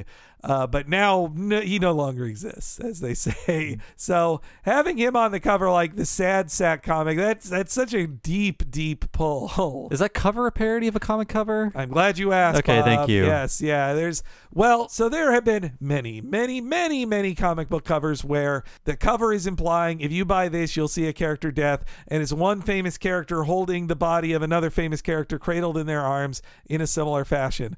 But the most iconic one would be Crisis on Infinite Earths number seven, drawn by Hmm. George Perez, uh, where Supergirl does die in the comic. It's not a fake out, and Superman is crying, holding her dead body in her his hands. So that's the one they're par- parodying, and that has been redone in countless comic book covers since then. Oh yeah, I'm looking at it now. It's Yeah. definitely a direct parody of that. And uh, funnily enough, Comic Book Guy got his own comic book in 2010, and one of the covers parodies this cover, except it is Comic Book Guy is dead and he's being held up by a bunch of people because he's so heavy, you see. And uh, and that comic is written by friend of the show, Ian Boothby. Ooh. He wrote it. Did Nina draw that one? Uh, she is not the credited Well- uh, artist on the internet. Okay. No, no. I, I uh, correct me if I'm wrong, Nina, but I'm uh, the websites say that it was uh, a different artist. But that comic cover is has been referenced quite a lot. Uh, though my comic shop, uh, so the local one here, they'd have the adult stuff. If something was a purely pornographic comic, that actually was behind the counter and you had to Hmm. ask for it. But comics like Sin City or Sandman that had R-rated elements, those are just loose in uh, on the floor. Like you could just uh, read them. Same with my store, yeah. That we did not have the big clacking uh, doors in my store. That was more of a video store thing. And there are two really dirty jokes back to back. There's Ralph walking into the porno area of the store, and then Bart telling Milhouse to unstick the Supergirls. Yes, that was very gross. I couldn't believe that. It was shockingly graphic. I can't believe. I feel like they must have told the censors like they're covered in chocolate. They, they That's the spilled their joke. sody pops on it. Yeah, You know the kids with their Yeah. sodies. and and thinking of those uh, R-rated comics too, I want to say the the only other comic shop I knew that didn't have those books was one that used to have those books, but then the guy became a hardcore Christian, and he's like, I can't have any more Japanese comics here. Uh, getting rid of all the comics that have even like PG-13 content in it, and that store went out of business. So he needed the filth. He was running out of money without the filth. Uh, also, there's a lot of Poochie jokes this season, by the way, too. There's so many references to Poochie, like that he's marking down the Poochie merchandise. You know, we had Poochie gets run over by a car uh, a season ago uh, in a Halloween episode. I appreciate the Poochie callbacks, even though Krusty said he will never appear again. There's a signed contract. It's true. Though I guess that this could be out of print merchandise that they're trying Yeah. to get rid of. Yeah. And I have to say we've we've been watching a lot of videos on our our internet show VCR party lately uh, that have been we call them uh Beakmans because the show Beakman's World is what I think of as the ultimate like Dutch angle like it's been a hair raising experiment and then a wig comes down you know just like that forced wackiness of the 90s Yeah, a lot of uh, MTV style editing. Yes, and we recently watched. Maybe you're familiar with with this one. Um, it was a post serials promotional video about Sega games, like tips and tricks, and it was hosted by a Dan Cortese style host with long hair, Oh. and basically we just kept calling him Poochie the whole time because it was just like sunglasses, and he has you know the Rastafarian hat, and he's a surfer, and you know, it was just everything thrown together. You, I know the man you're talking about now. Yes, I, I, I recall seeing that video in my in my video game life. Yeah, that guy is a Poochie. Like, there's so many. Call, he calls out there. Sonic like a radical blue dude, and I'm like, Oh. he's Poochie the Rocking Dog. and he's already and Sonic is already a Poochie anyway. Yeah. That- and they kept giving him Poochie or Poochies as part of his cast. Uh, they had to Poochie it up each time. I have more Poochie each video game. I, I really like the idea. This is a great scene. I like the idea of putting comic book guy into Moe's bar because the comic book guy I know in my life, Andrew Gilbert, he is a girl drink drinker, and Yes, the real yeah. comic book guys of the world they like fruity drinks. I I am a fruity drink man. I this I didn't know this uh, when I saw this. It was before I had uh, started drinking and and wasn't old enough to go into bars. So only after when I started going to bars and feeling uncomfortable in some bars ordering something that wasn't beer, I thought back to this scene many times of like, oh, I guess I can't I can't order a uh, raspberry schnapps or whatever like a wuss, but but I like the girl. I am a girl drink drunk. I I miss being able to order a fruity drink in, in a restaurant these days. It's like when Weird Al is dejected in UHF and goes into the dive bar and says, banana daiquiri. and they hand him a banana daiquiri. I mean, this this COVID has made me miss tiki bars a oh, lot. yeah. That's the girl drinks I go in for. Those are fun. Uh man, and the the New Orleans style place near here, I miss uh, having like hurricanes in there. Those were so good. Well, and our friends on the podcast, Sloppy Boys, they they talk about the, mixing their own drinks all the time, and it, it makes me very thirsty for mixed drinks, uh, uh, mixed drinks. As uh, they go into the bar, Sam the Barfly is murdered on screen. One of two characters shot this episode. it's it's insane. He would appear later, but Moe kills him at the start of this clip. Get out and take your sack of Sacagawea dollars with you. I'll give you till three. One. Hey, Homer, who's the manatee? Oh, now be nice, Moe. This guy just got out of the hospital. Oh, sorry. Uh, let me buy you a drink. Very well. I will have a shot of cranberry schnapps. uh, these, uh, they're just painted on there. Your choices are beer and, uh, egg soakings. I'll pass. Beer is the nectar of the nitwit. Hey, you knocking beer? Nobody badmouths Duff. ah, piece of crap. Come on, you're here to make friends. Oh, please. If I wanted to hear mindless droning, I'd befriend an air conditioner. Oh, now he's ragging on air conditioners. Hey, they keep us cool in the summer, pal. Get him. and stay out.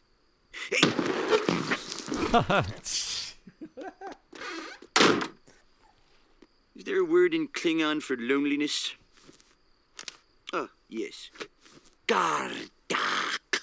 There's no word in Klingon for loneliness. I looked it up. Me too. I'm glad you. Uh, they they just made this up. They didn't even consult a Klingon dictionary. But you're right. I didn't hear it uh, until the audio was isolated. But when Moe fires at the barfly, you hear his body hit the floor, as Yes. in the famous song. You know.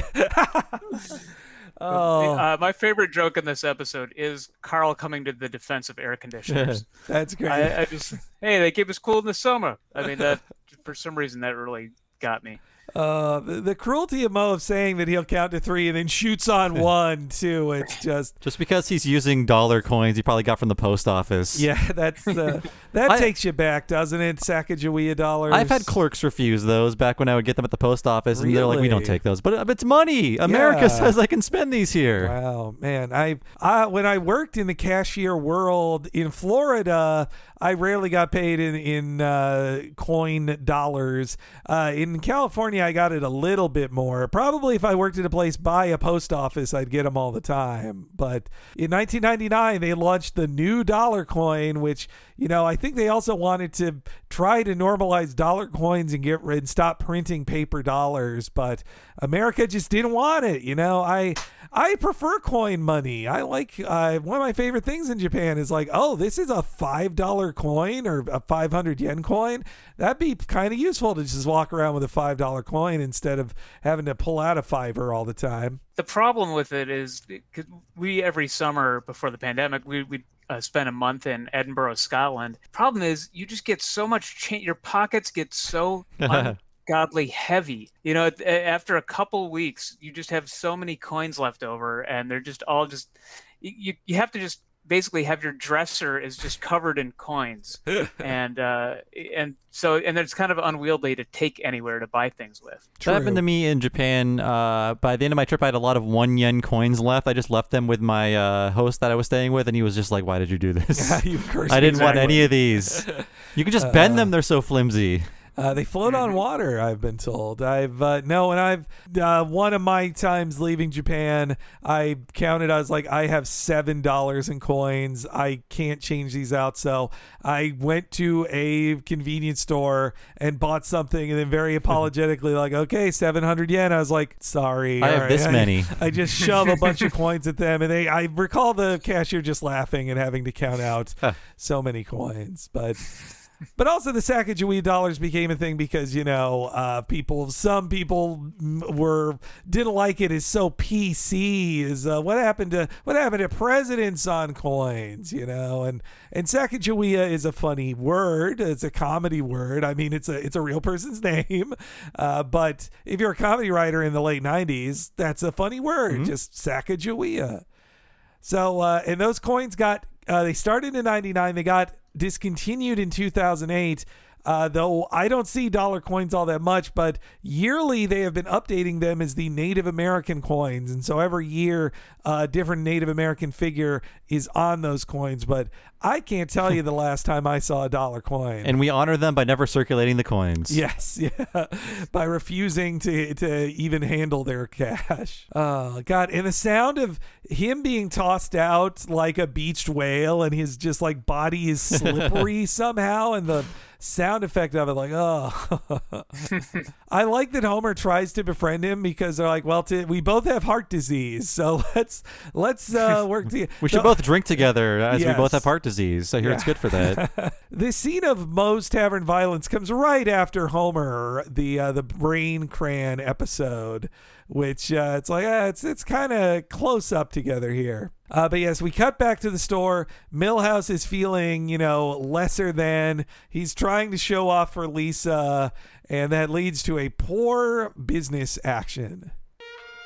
Tough break, Toots. I need a man who answers to no one.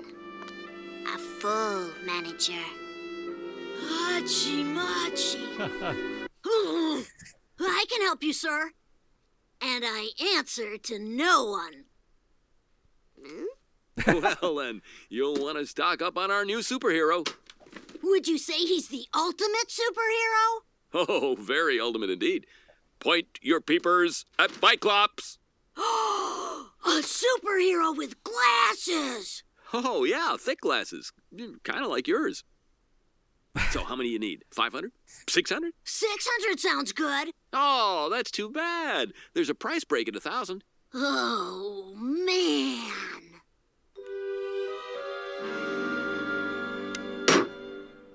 Take 2,000. Uh, I w- they don't mention on the commentary. I wish Al Jean had mentioned that Milhouse says Jay Sherman, the critic's catchphrase of Hachi Machi. That that gave me the, my, the I think my biggest laugh in 2001. I think so for me too as well. I didn't recognize that that was his catchphrase. Okay, now that makes more sense. It, it makes Milhouse even lamer that in his dream he says the catchphrase of a completely forgotten character of Jay Sherman. Yes. And I always like a joke uh, when a character's having a fantasy or having a flashback, like what's happening in reality. And I love uh, Milhouse referencing something he only saw in his fantasy and Lisa being confused. Yeah, that's so good.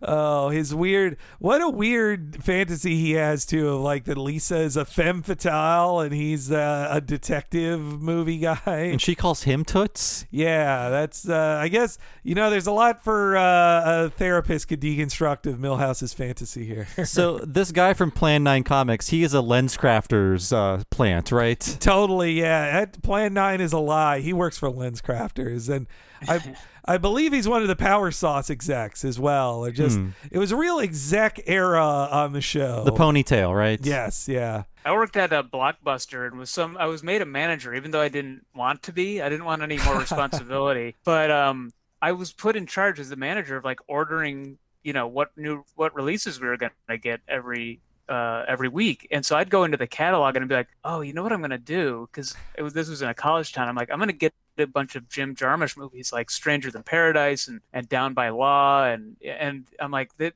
I think like people start you know this doesn't have to be the video store for dullars we could start getting interesting movies in here now and they never got rented it was Oh. it was basically like having 2000 you know copies of the yeah Cyclops yeah. Oh man, I I'm jealous that I uh, I think we've talked about this before. I was a, a blockbuster employee too, but our place was such a corporate one that it was just the videos showed up that day, and it's like uh, you know once a week, and it's like well, it's the shipment of videos.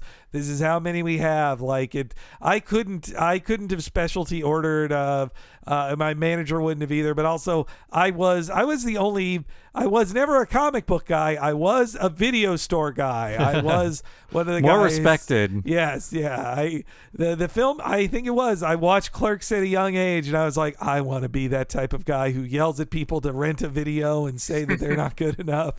and both places have a lot of loiterers uh videos Oh, yeah. we did at our blockbuster Totally, yeah. We but so people, you know, people need places to be. It's uh, they- people are lonely in this world. but we also had a lot of shoplifting at that one. But often I would just tell myself like, who cares? This play like steal from Blockbuster. This is a this. it's owned by a giant company. They're not going to miss it. Uh, but I I love that Milhouse is so susceptible to all upsell tactics, and that he also doesn't realize that they the guy's like, oh, hey, kind of like yours. like uh, and also that not only is Biclops like a comic book about a guy with glasses, it's also that he's a loser. Like he says, that's for making me cry as But he's punching a guy. on He's the beating up a football team. Yeah. I had a, a friend of mine last year gave me a comic book. It was like a mini comic book called Combo Man. Oh, I know actual- it. I know it. You know. Combo Man? Yes, It's, yeah. uh, yeah, Combo's the you know pretzel based snack uh, tie-in, and Marvel actually put this out as a as a promotional thing, I guess. Uh, that's right. I believe Combo Man is all superhero. It's like he's he's tiny parts of a bunch of different Marvel superheroes. Yeah, it look it looks like it. Like he's got all the and then there's copious uh, combos advertising in the mini comic as well. Oh man, I I did you know I remember the ads for that one, but I never got that one. The one I got was Charleston Chew. It was like Charleston Chew. Send in two wrappers of Charleston Chew, and you can uh, get uh, a, a Spider-Man comic book. And and boy, did I! It was Spider-Man on one side, Wolverine on the other side. And uh, though I didn't, Charleston Chew is a garbage candy bar. Like it's just the children are right to not like it. Yes, yeah. uh, I think I think I just was like, Mom, you can take these to work. I don't. It, just buy me the two candy bars and bring back the wrappers. I don't want them. then we definitely get a thing of the era in the next scene, which is grandma's having sex comedy of the late 90s. It was She's a funky grandma. She's gonna haul ass to Lollapalooza. Yep, yeah. Uh, I mean, also it's just the gross out comedy days. They get they get so much out of how disgusting it would be that either of these characters would have sex, let alone have sex with one another. We are in the gross out movie craze. I mean, I think Freddy Got Fingered comes out in a few months after this episode goes live. So, I mean, that is the peak of gross out movies of the late 90s, early 2000s. Uh, and all the jackass uh, things as well. Like, yeah, there's uh, the American Pie movies. All of the co- the movies that the cover would have like a hot girl, a guy making a weird face, and then a dog. Like all those, all of those same movies. Uh, but yes, it's a real meet cute in this next clip. Human contact. The final frontier. Out of the way, Tubby. oh, pardon me, oldie Hawn. Wha- Why, you ill-mannered sack of crap. Oh, goody. Now I know whatever happened to baby Jane. You are the rudest man who ever bought me dinner. Correction. I do not believe I have ever bought you. Oh. uh, the smile on his face. It's like you. I in general in this scene, I feel I briefly feel pity for comic book guy when he reveals like meeting new people is what actually terrifies him, and that's why he's such an asshole all the time. Like I've I felt that feeling of uh, shaking hand on like on a door of like, do I have to meet new people? But but then afterwards, I did not fall in love with an eighty year old woman. Not not at that. You not actually, time. you actually went in the door. Yes, You didn't meet an old lady in a hallway. yes, yeah. I think they also fall in love because both were about to do something challenging for them that could have uh, needed personal growth. And instead, they're like, oh, wait, we don't need to do this. We can both just be negative together. We don't have to grow as people. Yeah, let's retreat into our misanthropy. yeah, exactly. Uh, so then we cut to Milhouse failing to sell Biclops comics. He even has to admit that the character is scared of girls.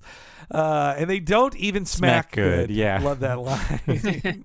Uh, Bart just can't take it anymore. He wasted what seemingly was all of their profits on books, a comic book printed by Lens Crafters.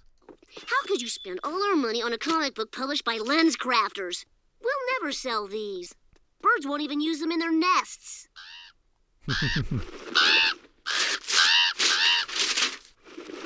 Okay, so I made one bad decision. Oh, it's my fault for leaving you in charge. Sometimes I forget how young you are. I'm only three months younger than you. Oh, look, you're getting cranky. You haven't had your juice. Well, my straw broke off in the carton.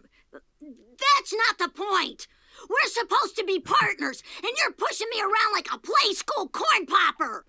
It's a vacuum cleaner, Milhouse. Whatever! I demand respect! I have feelings! I'm a human boy, just like you! Shh. Use your indoor voice. Okay, that's it! Ah! Well, I got to give it to Pamela Hayden for that uh, screaming Milhouse line. It's the most realistically played anger and sadness Yeah. in Milhouse. It's great. She did a really good job. She isn't often asked to do that with Milhouse. And uh, I also like the the taking off glasses to get in a fight and then realizing he is blind, and so he's like, "Nope, better put it back on." Though uh, I have to correct Bart's correction here. While in function it may be a vacuum cleaner, Fisher Price officially calls it a corn popper.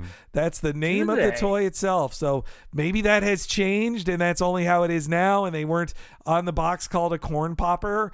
But if you go to the Fisher Price website now, that toy is called a corn popper, which I like those as a little kid, but uh, not at 10. Not like I, I had put them That's away. more of a nine year old's toy. Uh, I mean, I, I also I will say I uh, really identify with Milhouse here because uh, Bob knows from experience that when we worked at some other place, a uh, a boss treated me in condescending ways like this Mhm. that were like, "Oh, come on, oh, you it's a baby man." I'm like, "You mother!" Like it made me. That is one thing that makes me incredibly angry. It was hard. It was hard not to just be fully hating Bart the rest of the episode after seeing how he treats Milhouse in this way.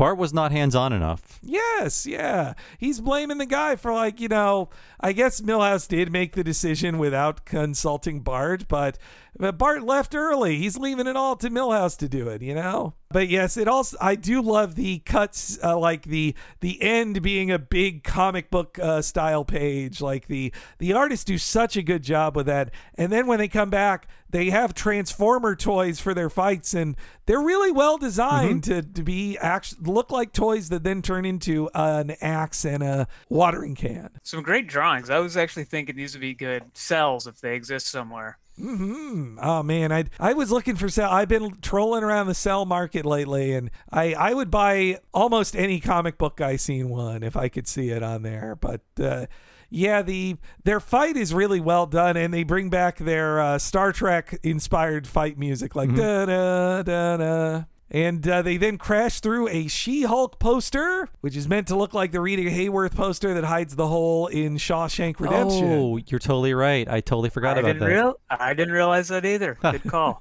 And uh, yes, they then tumble down and discover secrets. Whoa! Comic book guy's secret stash.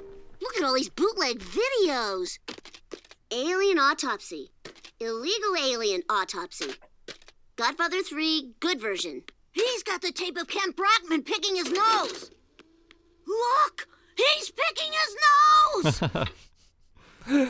Uh, I think of that joke too whenever I find a video of like, oh, guys, have you ever seen the one where this guy falls down? Look, he's falling down. Look at it. uh, News bloopers are some of the greatest found footage, though. And I think a lot of times we've met editors who are you know the the job's kind of miserable. You don't get to be creative. You're an editor on a nightly newscast a lot of times, but you keep a private like tape, a private reel of all the bloopers, and you either show them at the Christmas party or just use it as your revenge and give it to us. or blackmail. Oh God. Yes, there's a famous one uh, tape traded version of, of news bloopers called the Tapes of Wrath, which um, a bunch of editors from Washington D.C. put together, and it was actually shown at the White House Correspondents' Dinner. So the president actually saw news bloopers in a, a, a, a some sometime during the Reagan administration. Oh, that's amazing. The yeah, there's there's something about news bloopers because the the people on it are so, you know, sculpted and precise and they're like, "I I live to be a news anchor."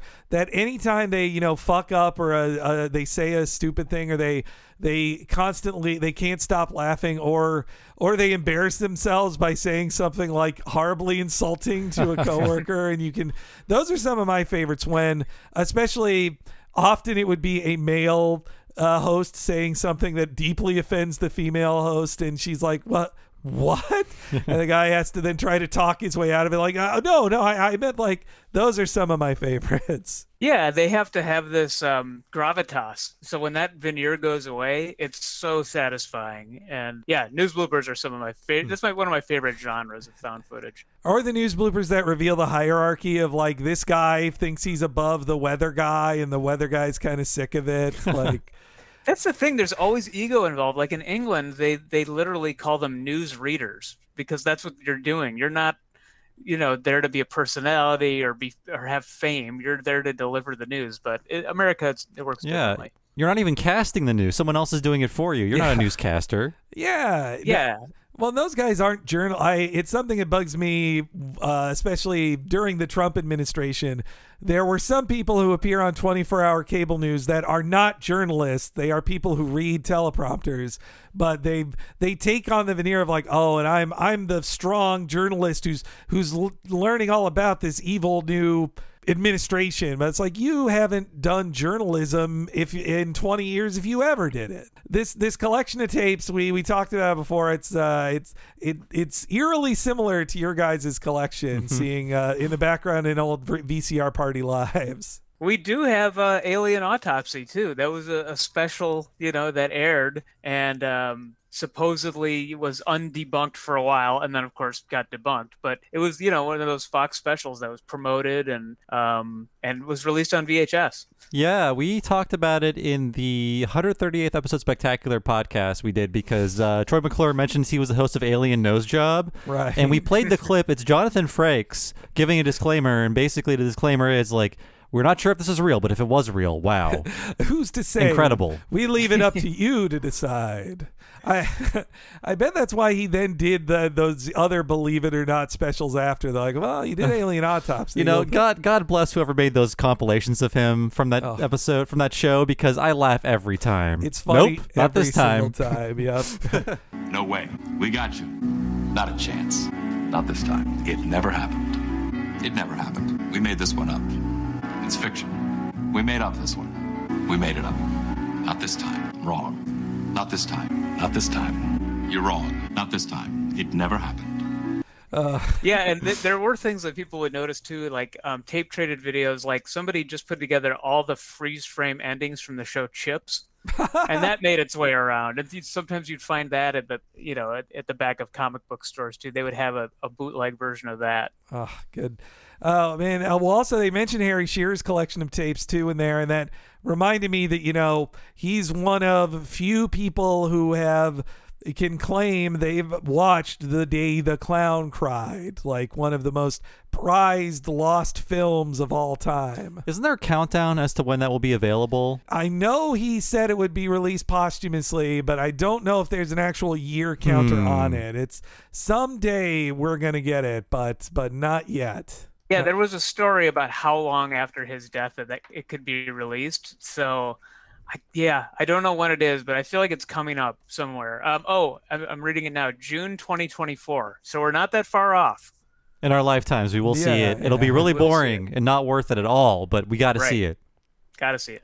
No, I I I'm I I hope it can live up to the the hype. The now, of course, that joke illegal, illegal alien autopsy, that's very dark. Much darker than it read to me the first time. And the Godfather 3 thing, that's more of a critic kind of joke, you know? It's uh, it's okay, but the he's picking his nose. I just love that so much. Uh, and then then in the next scene, uh, Skinner meets comic book guy. I'll be right down. I'm just putting on my witch hazel. Ow, ow, ow, ow. So, uh, your mother tells me you go to Springfield Elementary. Exactly what is your interest in my mother? She makes me laugh. Here I come.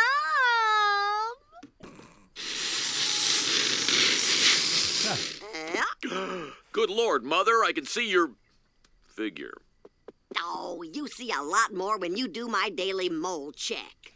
What I do for my allowance money is nobody's business. Oh. He's not nobody. He might even be your new daddy.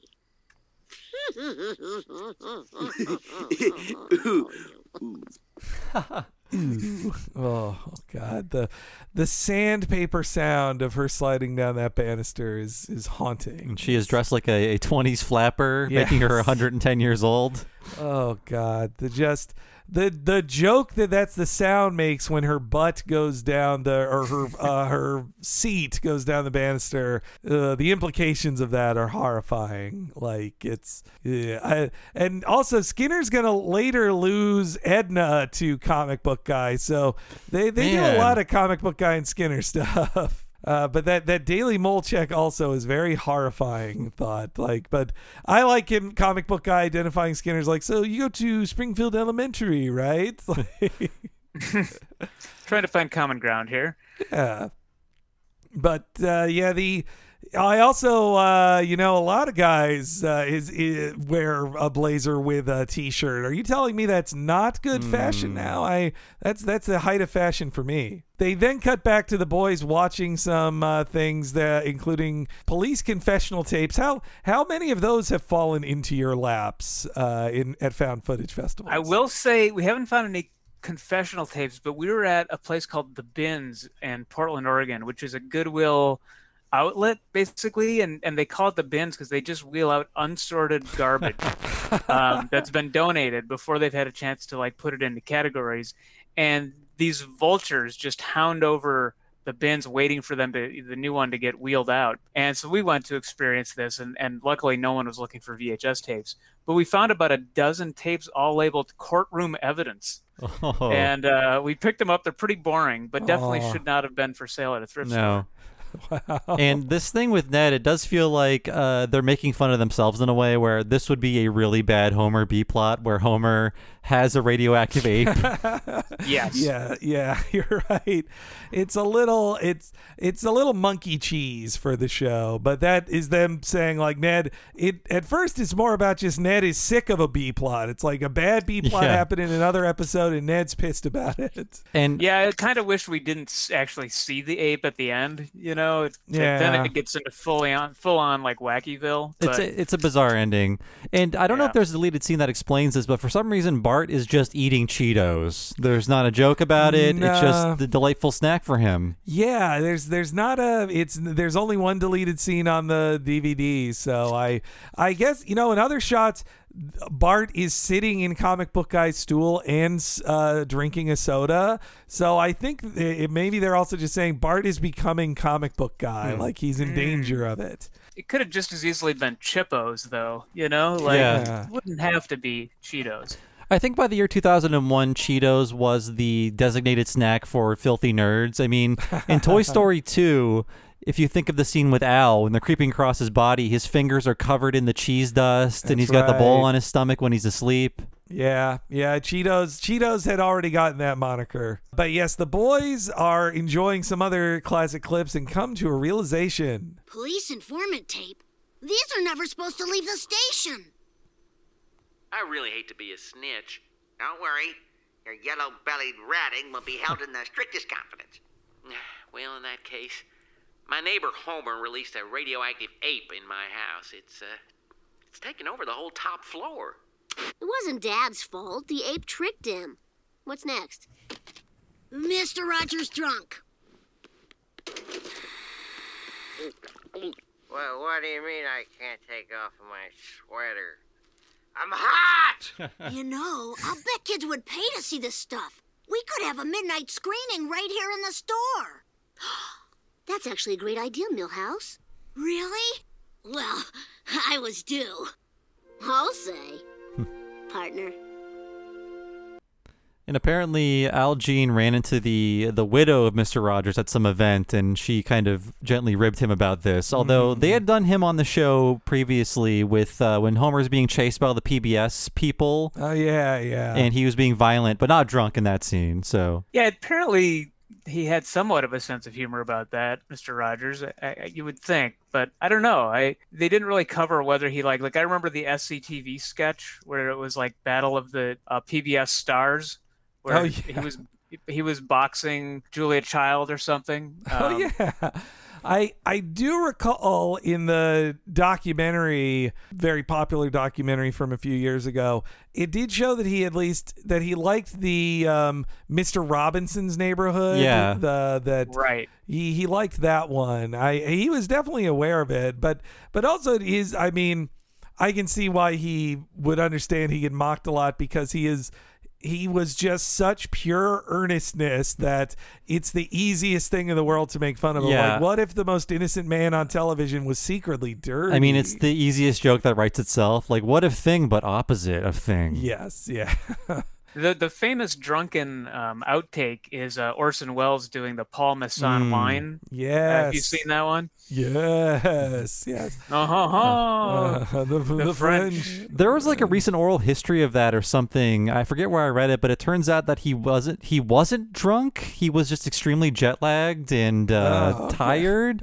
I have to assume there was a little bit of wine in his system though. I I find I, that hard to I believe. think so. Yeah, Yeah. I, I I read that too. The uh, it was like the, the camera guy. He talked about how he got the part, how he agreed to do it. He was doing other ads at the time, and then came in and yeah, I think probably overtired, probably a little bit inebriated. I, I mean too like Orson Welles already did the frozen peas commercial which is one of the most Mhm. famous tapes ever like yeah it's that to think of a time when that was just a thing I'd hear described when I couldn't just pull it up on YouTube and watch it same same with the Casey Kasem dead dog uh outtake like yeah. Uh To, to me, it kind of loses something when it's on YouTube because the whole fun of it for for us was like having this communal aspect to it. You know, Mhm. gathering around in a dark room or you know, I guess with our shows, a movie theater, and being able to sort of collectively talk about this and, and laugh about it. And when it's something somebody shows you on your phone at a party or, you know, or you watch by yourself on a YouTube link, you just, you kind of watch it and forget about it. Yeah, it's it it lo- it loses some of the pomp and circumstance of it and the specialness. I though the the uh, the great great comedy show I think you should leave.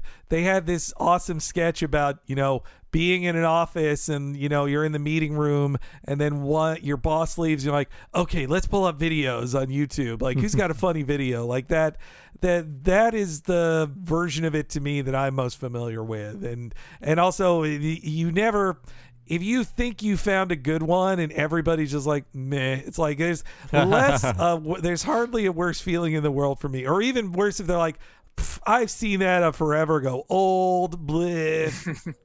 it hurts. Yeah, and I think I think context is important too. And that that's one thing that we try to do is like you have to be in the right frame of mind, you have to set it up a little bit and then, you know, people are framing it in the right way. So maybe sometimes the conference room uh, isn't the right place to watch it. Yeah. Also, Bart and Milhouse, they kind of, with four minutes left in the episode, uh, resolve their plot points like early. They're just like, no, we are friends again. Shake hands. That's the end. I guess that does Uh, resolve that uh, that issue. They have Yeah. their, their schism. so then we go to the Squidport, which I forgot how much they went to this season. Like they they go to the Squidport a lot. I I wonder if Scully's like, you know what? We invented that Squidport in season nine. Let's let's just keep heading to it. It's Uh, the joke is just like all the meat is just coming from a giant tub underground, Yeah. regardless of what uh, what kind of food you're getting. And Homer says something like I'm at the whims of the food court. Something like that. Yeah, the mercy, yeah. the mercy of the food court. The I think, mercy, yeah. yes. I I also think these jokes are a little bit Hollywood comedy writers complaining about restaurants their wives make them go to in Hollywood. I think it's a little. I think it's a little of that. A, a lot, a lot of cheesy, uh, a lot of cheesy re- uh, restaurant names. Uh, I like I- Iraqi cheeses. That's is one of the ones in the That's background. Uh, but all the meat comes from the same place. Uh, like it's just all-purpose meat. That's a funny. That's a funny box. Yeah, it's like the, the three different kinds of duff. uh, damn, you're right. It's just the same joke, man. They're just. Uh, But it's about meat, so it's funnier. Uh, and then we get into Harold and Maude territory, which they don't say it on the commentary, but I do wonder if this hit the same problem they had on the critic when they did Harold and Mar- Maude, which is they wanted to use the Yusuf Islam, Cat Stevens songs, uh, but he doesn't license it. And so Hmm. they end up with a music scene. They're like, well, crap, we can't use the song from Harold and Maude. Uh, all right, let's put in something else then. Yeah, when I sat down to watch this, I was like, "Oh yeah, the Harold and Maude parody." But then I watched it and I said, "Oh, all the parody is is just the premise." And comic book guy is not a young boy No, no. either. So Yeah, or like enacting suicide or anything like that. So comparisons end there. Mhm. But I, I do like the uh, using the heart uh, like awful song "Puppy Love" over it for these two horrible like malcontents who are just hideous. Uh, you know, now you don't see as many visual references to the film Manhattan these days, but uh, All right, that but is you- a reference. You saw them a lot back then. Mm-hmm. And uh, I also like them saying we finish each other's insults. But uh, one note I have is I couldn't believe it was an uh, just a random child who was the sailboat kid. Like, why Hmm. wasn't it one of the Martin. recognizable? Yeah, Martin. Could Martin. yeah. He's still at fat camp, I guess. and uh, a real Chandler line: "Could it be any more orange?" Uh, that's right. Yeah. And of course, we all know Uh, that uh, Hank Azaria is friends with uh, Matthew uh, Perry. That's right. Yeah, he's uh, he he mentioned before that he wished he had been on Friends and co-starred with him, but he never made it. He for him uh, for a time for Hank Azaria, The Simpsons was a lesser gig for him than than being on just like any old sitcom. Like, and who remembers Mad About You now? Like Hmm. nobody. Nobody. Well, there was that reboot season. And no person watched that. That's right. Yes, there was a new season of it. Not one person watched it. It was on Apple Plus Plus. it was on something that nobody got, I right? think it was Spectrum Plus. like, Spectrum, I right. It was the Spectrum cable network. There was even a joke in Seinfeld while Mad About You was still airing about how, like, I guess, I, I guess, unremarkable that sitcom was, where George finally gets the woman back he wants to marry, and then it ends with him in bed, and you hear that boom doom, Yes. boom doom, and, you hear, and he just looks miserable. That's he's like, right. oh God, what did I work for? It, that's right. It it it was the it was the Grey's Anatomy of its day of like the show that you have to watch as a couple and you you hate watching it. Yes. But yeah, they they're closer than ever. Then we head to even called Forbidden Film Festival. So not not too different of a name from a found footage festival. Hey, they got the FFF alliteration. But you guys you guys weren't starting yet in in 2001, right? No, we started. I mean, we were collecting videos and doing these shows for friends. But 2004, Hmm. uh, April 2004 was our first show for the public. But Bart and Milhouse need to get a little better in their showmanship. You guys, uh, we've me and Bob have seen you guys live. You you do a much better job at presenting these. Mm-hmm. Oh, thank you very much. Um, yeah, I, I think of myself as the Milhouse to uh, Joe's Bart in many ways, though. I mean, Milhouse also loves Alf Pogs, so It, it's true. Yeah, I see a lot of myself in Milhouse, actually. uh, all, we all do. We uh, no, I, I think this is also the last time you could do jokes about a VHS tape as uh, just a thing that kids would know in the year 2001. Very true. Yeah. Now we do a lot of shows for colleges, and we we have to explain at the beginning and actually hold up a tape. and it, it it kind of feels like if somebody was doing an eight track show when I was in high school or something. You know, like Mm. You you kind of recognize it, but you've never actually had physical contact with one of these things. I know it as a joke on a show, sure, but I've never touched one. I looked it up, Right. and, and the last uh, major commercial VHS release was five years later after this episode. Uh, according to this article, uh, the movie A History of Violence was the Ah. last major VHS release. Yeah, I've heard that too. Weird one to be like the the final you know gasp of a of a Yes. format. but uh, yeah, now of course there's a resurgence with people putting things on VHS, especially in the horror community. People there'll be a new movie and they'll put it on VHS. One and one of my favorite comedy things right now is the character of Gregg Turkington on the on cinema co- uh, videos, who is a collector of VHSs and espouses that they are the best way to watch film. Yeah, it's crazy to me. Even like we're, we're friends with a lot of other people who are in this community, and we're kind of like the format sucks. Really, I mean, you have to. it's it's clunky. They break. They get caught in your VCR. But like anything, you have a nostalgia for you know your entree into watching weird forbidden films. I'm I'm really happy and surprised to see that DVD is hanging in there nearly 25 years into its lifespan because I bought uh, frankly too many DVDs. I learned a lesson. Then I bought about uh, five percent of those on Blu-ray, and now that there's 4K DVDs, sorry, 4K Blu-rays, I have not bought one. I've, I, it took three generations, but I learned my lesson. I'll here. just stream it. I will only stream it. It's fine. But I want to see the moles on Robert De Niro's face at my casino 4K thing that I Oh. did. I did buy that. You better see a doctor. uh, that was my mole check on him. Daily mole check. Yeah, so yes, they warned that uh, they cannot stop this tape because the play button is broken. Uh, I guess you know, Nick. I'll ask too. Have you guys ever played a tape where the reaction was so strong in the room? You're like, we have to stop this. We can't. We won't put you guys through this anymore. Absolutely. Um, usually it comes from like we had a uh, a video we found uh, it, that was for it's called Wound Rounds Live, and it was Oh. yeah, it was for wound doctors by wound doctors, and um, but they tried to get cute and funny with it by showing like they had a wheel of wounds to find out what wound they were going to talk about, and they're like diabetic foot ulcer. Let's talk about that, and and but it was just so gory that we had to find where that line was to cut away from, from it. So we still showed it, but we were judicious in how he edited that one. I, I had to look away during that section of your show. I had to, that was uh, I think that was the too far moment for me. Even the the the live birth was also quite a way to start the the, the filmed live birth was also quite a way to start. we all got to learn sometime. Yeah, Part of a part of a police training video that live birth. What So, an you insane! know. This woman had her birth on camera, gave birth on camera for cops, like to make for a cop video. It's insanity. Yes, and our friend of ours tracked down that baby who was born in that, um, and did a little mini documentary on him.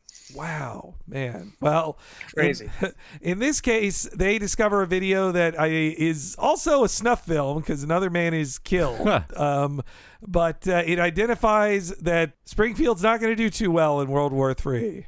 I must warn you that once this next tape starts, it will not stop. Because that button is broken. Let's watch. If you are watching this tape, you are the President of the United States. Hello, sir, or ma'am. Hopefully, sir. Got that right? Yes! The town of Springfield has been classified NWB, or Nuclear Whipping Boy. In the first moments of a nuclear war, Springfield will be bombed at will by all friendly nations to calibrate their missiles. now, for total security, I will terminate the cameraman. Thanks a lot, Steve. All right, this is a Ray.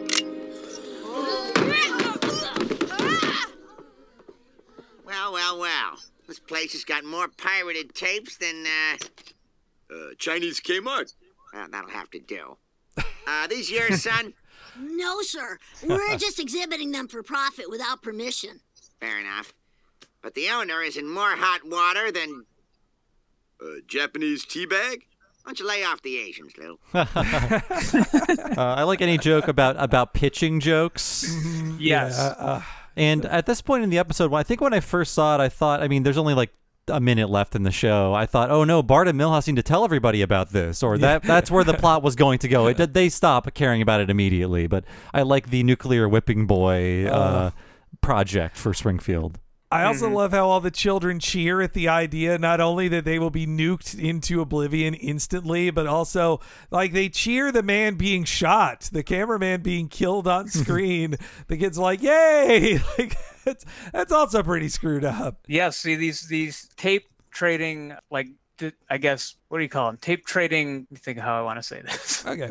yeah, these uh, tape trading purveyors, the you know the guys in charge, they they wield a lot of responsibility in how they present it, and uh, you, you can see how it could be misconstrued here. Yeah, yeah. They they, that they think they're gonna have to show snuff films to people. like, well, also that I, you know, this is why the cop should raid it. It's like, oh, this is messed up to be showing this to children. You know, it's a busy night for uh, Wiggum, Eddie, and Lou. They've got to go to Comic Book Guy's house right after this, right? Yeah, yeah. Uh, this is the most effective they've ever been. I I also do love the joke that the other kids think that the other posters are escape uh, holes and they just bounce off the wall. Yes. uh, that's a good joke. Uh, but you know, Wiggum, it's easy to criticize jokes. Why don't you come up with a pitch then? If you're going to just tell them lay off the Asians. Uh, I wonder how many times in the pitch room though you'd be like, "That'll have to do." You know, we'll come up with a better joke later. Oh, Wiggum's just going. "Oh, I'll have to do. Like he's he's say he wants a better joke. Uh, and then we cut to thankfully. You know, on Futurama, they wouldn't be wearing robes for a scene like this. It's just true. the nude skin of, say, Farnsworth and Mom on the show. And I think this is where the Cat Stevens song would have went, not Bread's "Baby I'ma Want You." Yes, yeah, that's a deeper cut uh, that Bread. I mean, it's a that it's a fine '70s makeout song, I suppose, which I guess puts you gives you an age range for comic book guy, though. Though the fact that he even have makeout music, it like no way. This is this is the first woman he's ever kissed in Hmm. his life. I I have to assume he lost his virginity to Agnes. Seemed like it. The way she grabs his face like it's like a giant beach ball and kisses the center of it is is also very well done, but but horrifying. You know, they could have went much grosser. Oh yes, yeah. It's well, I mean, the angle. It is also assumed that when they come into the room, they are seeing up his robe. Yeah, you yeah. Yes, they're they're seeing quite some there. Though you know, Wiggum, you're you're no prize pig yourself, buddy. You Don't. I just I love the animation the way he throws his hands up like whoa whoa like it's it's just such a funny drawing. uh, but yes, comic book guy is in trouble in our final clip. Dear God. Cover your eyes, boys. It's okay, man. It doesn't affect you. You're not human. Uh, comic book guy, you're under arrest for the possession of illegal videos, but we'll reduce the sentence if you put your pants on. Fast. God. Come on, Romeo. They can't lock me up for long, Agnes. Will you wait for me? Are you crazy? My bones are half dust. Well, we may not have the store, but at least we're friends again. Yep. And we haven't been to school in days and days and days. Oh well, looks like everything's back to normal. Look, if you want me to turn, just point. That ah! ow! It's one way. Ow! Now what was that for? Ow! Ow! Ow!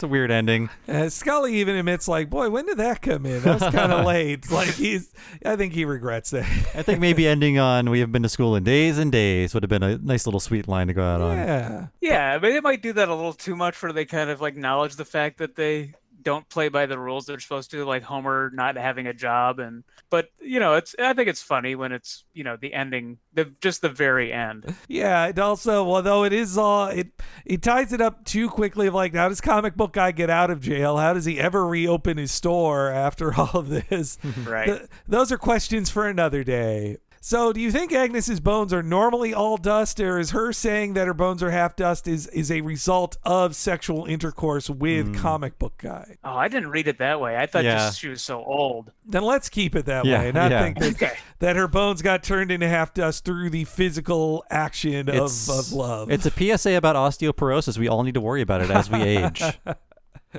Talk to your doctor about it. Yeah, the uh, also the the funny thing with Larry Doyle is at the end he says, "You know, I'm actually writing a book that has a uh, talking radioactive ape as one of the main characters." And and that book came out in June 2010. Go Mutants. And apparently, it's soon to be a movie. Really? Yes. Wow. Okay. Oh, wow. Hey, good. Good for him, man. That guy can sell. He can sell movies. That guy. He's uh man. And We're the- still talking about Duplex. Oh yes, yeah.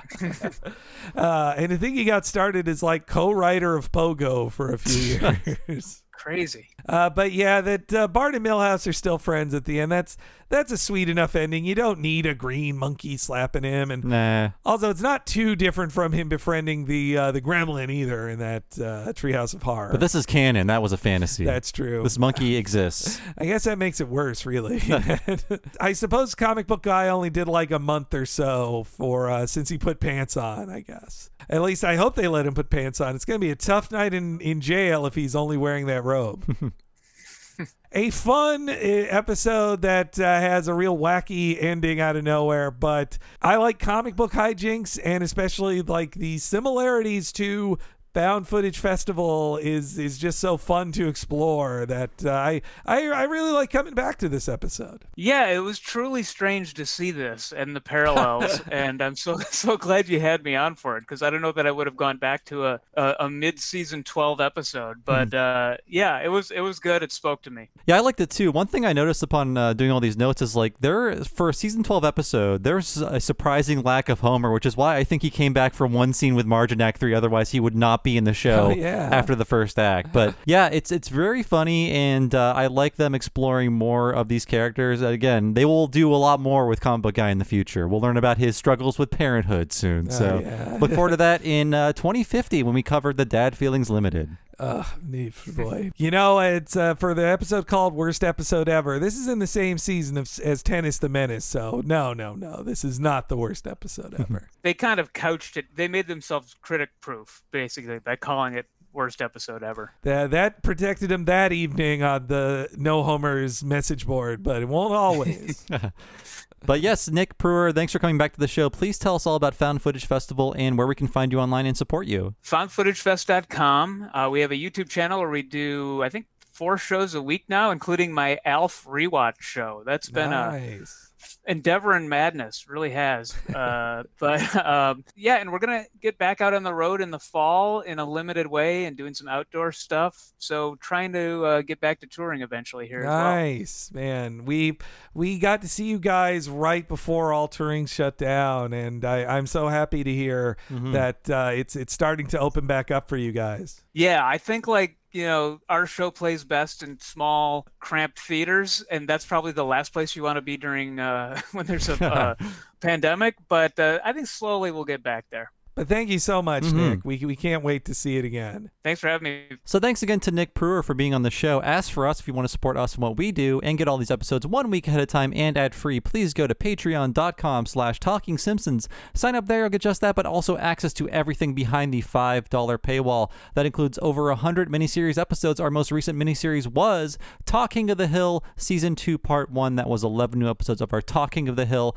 King of the Hill retrospective, only on the Patreon, only behind the $5 paywall. And there will be another miniseries coming up in the fall of 2021, only for patrons. And there is a $10 level as well at patreon.com slash talking simpsons. You sign up for that, you get all the $5 stuff, but also access to one mega long podcast once a month, only for patrons of that level or higher. And what is that, Henry? That is the What a Cartoon Movie podcast. You may know that we have a sister podcast we release twice a month, and that is What a Cartoon. And we also do What a Cartoon Movie. All of them go deep into the history of animated series, just like we do with The Simpsons. With What a Cartoon Movie, often for over four hours, we talk about animated feature films, super in depth. We've covered films recently like Shrek, Cool World, Hercules, the Disney 1997 film. This month we're going to be doing Hunchback of Notre Dame, the other Disney another Disney film. It's Disney Renaissance Summer for our What a Cartoon movie. You sign up at the $10 level at patreon.com slash talking simpsons. You can hear those and all of our previous ones over 130 hours of What a Cartoon Movie podcasts on top of all of the $5 stuff Bob mentioned, plus a giant older back catalog of videos that me and Bob did, like us watching the original Simpsons shorts and tons of other cool stuff. You get so much bang for your buck at that $10 level. So please consider signing up for that today at patreon.com slash talking simpsons. So as for me, I've been one of your hosts, Bob Mackey. You can find me on Twitter as Bob Servo, and my other podcast is Retronauts, the classic gaming podcast about old video games. Find that wherever you find podcasts, or go to patreon.com slash retronauts. Sign up there for two full-length bonus episodes every month. Henry, what about you? Get all your Henry Gilbert updates on Twitter at H E N E R E Y G. That Twitter account again at H E N E R E Y G. I'm always having some fun on Twitter. And by the way, if you're following both of us on Twitter, you really should be following the official at Talk Simpsons Pod Twitter account. Anytime new stuff happens in the Talking Simpsons network, whether on Patreon, on the free feed, if there's news going on in our world, you stay up to date if you follow at Talk Simpsons Pod on Twitter. So please follow the Twitter account at Talk Simpsons Pod. Thank you so much for joining us, folks. We'll see you next time for the latest episode of our community podcast, Talk to the Audience, and we will see you then.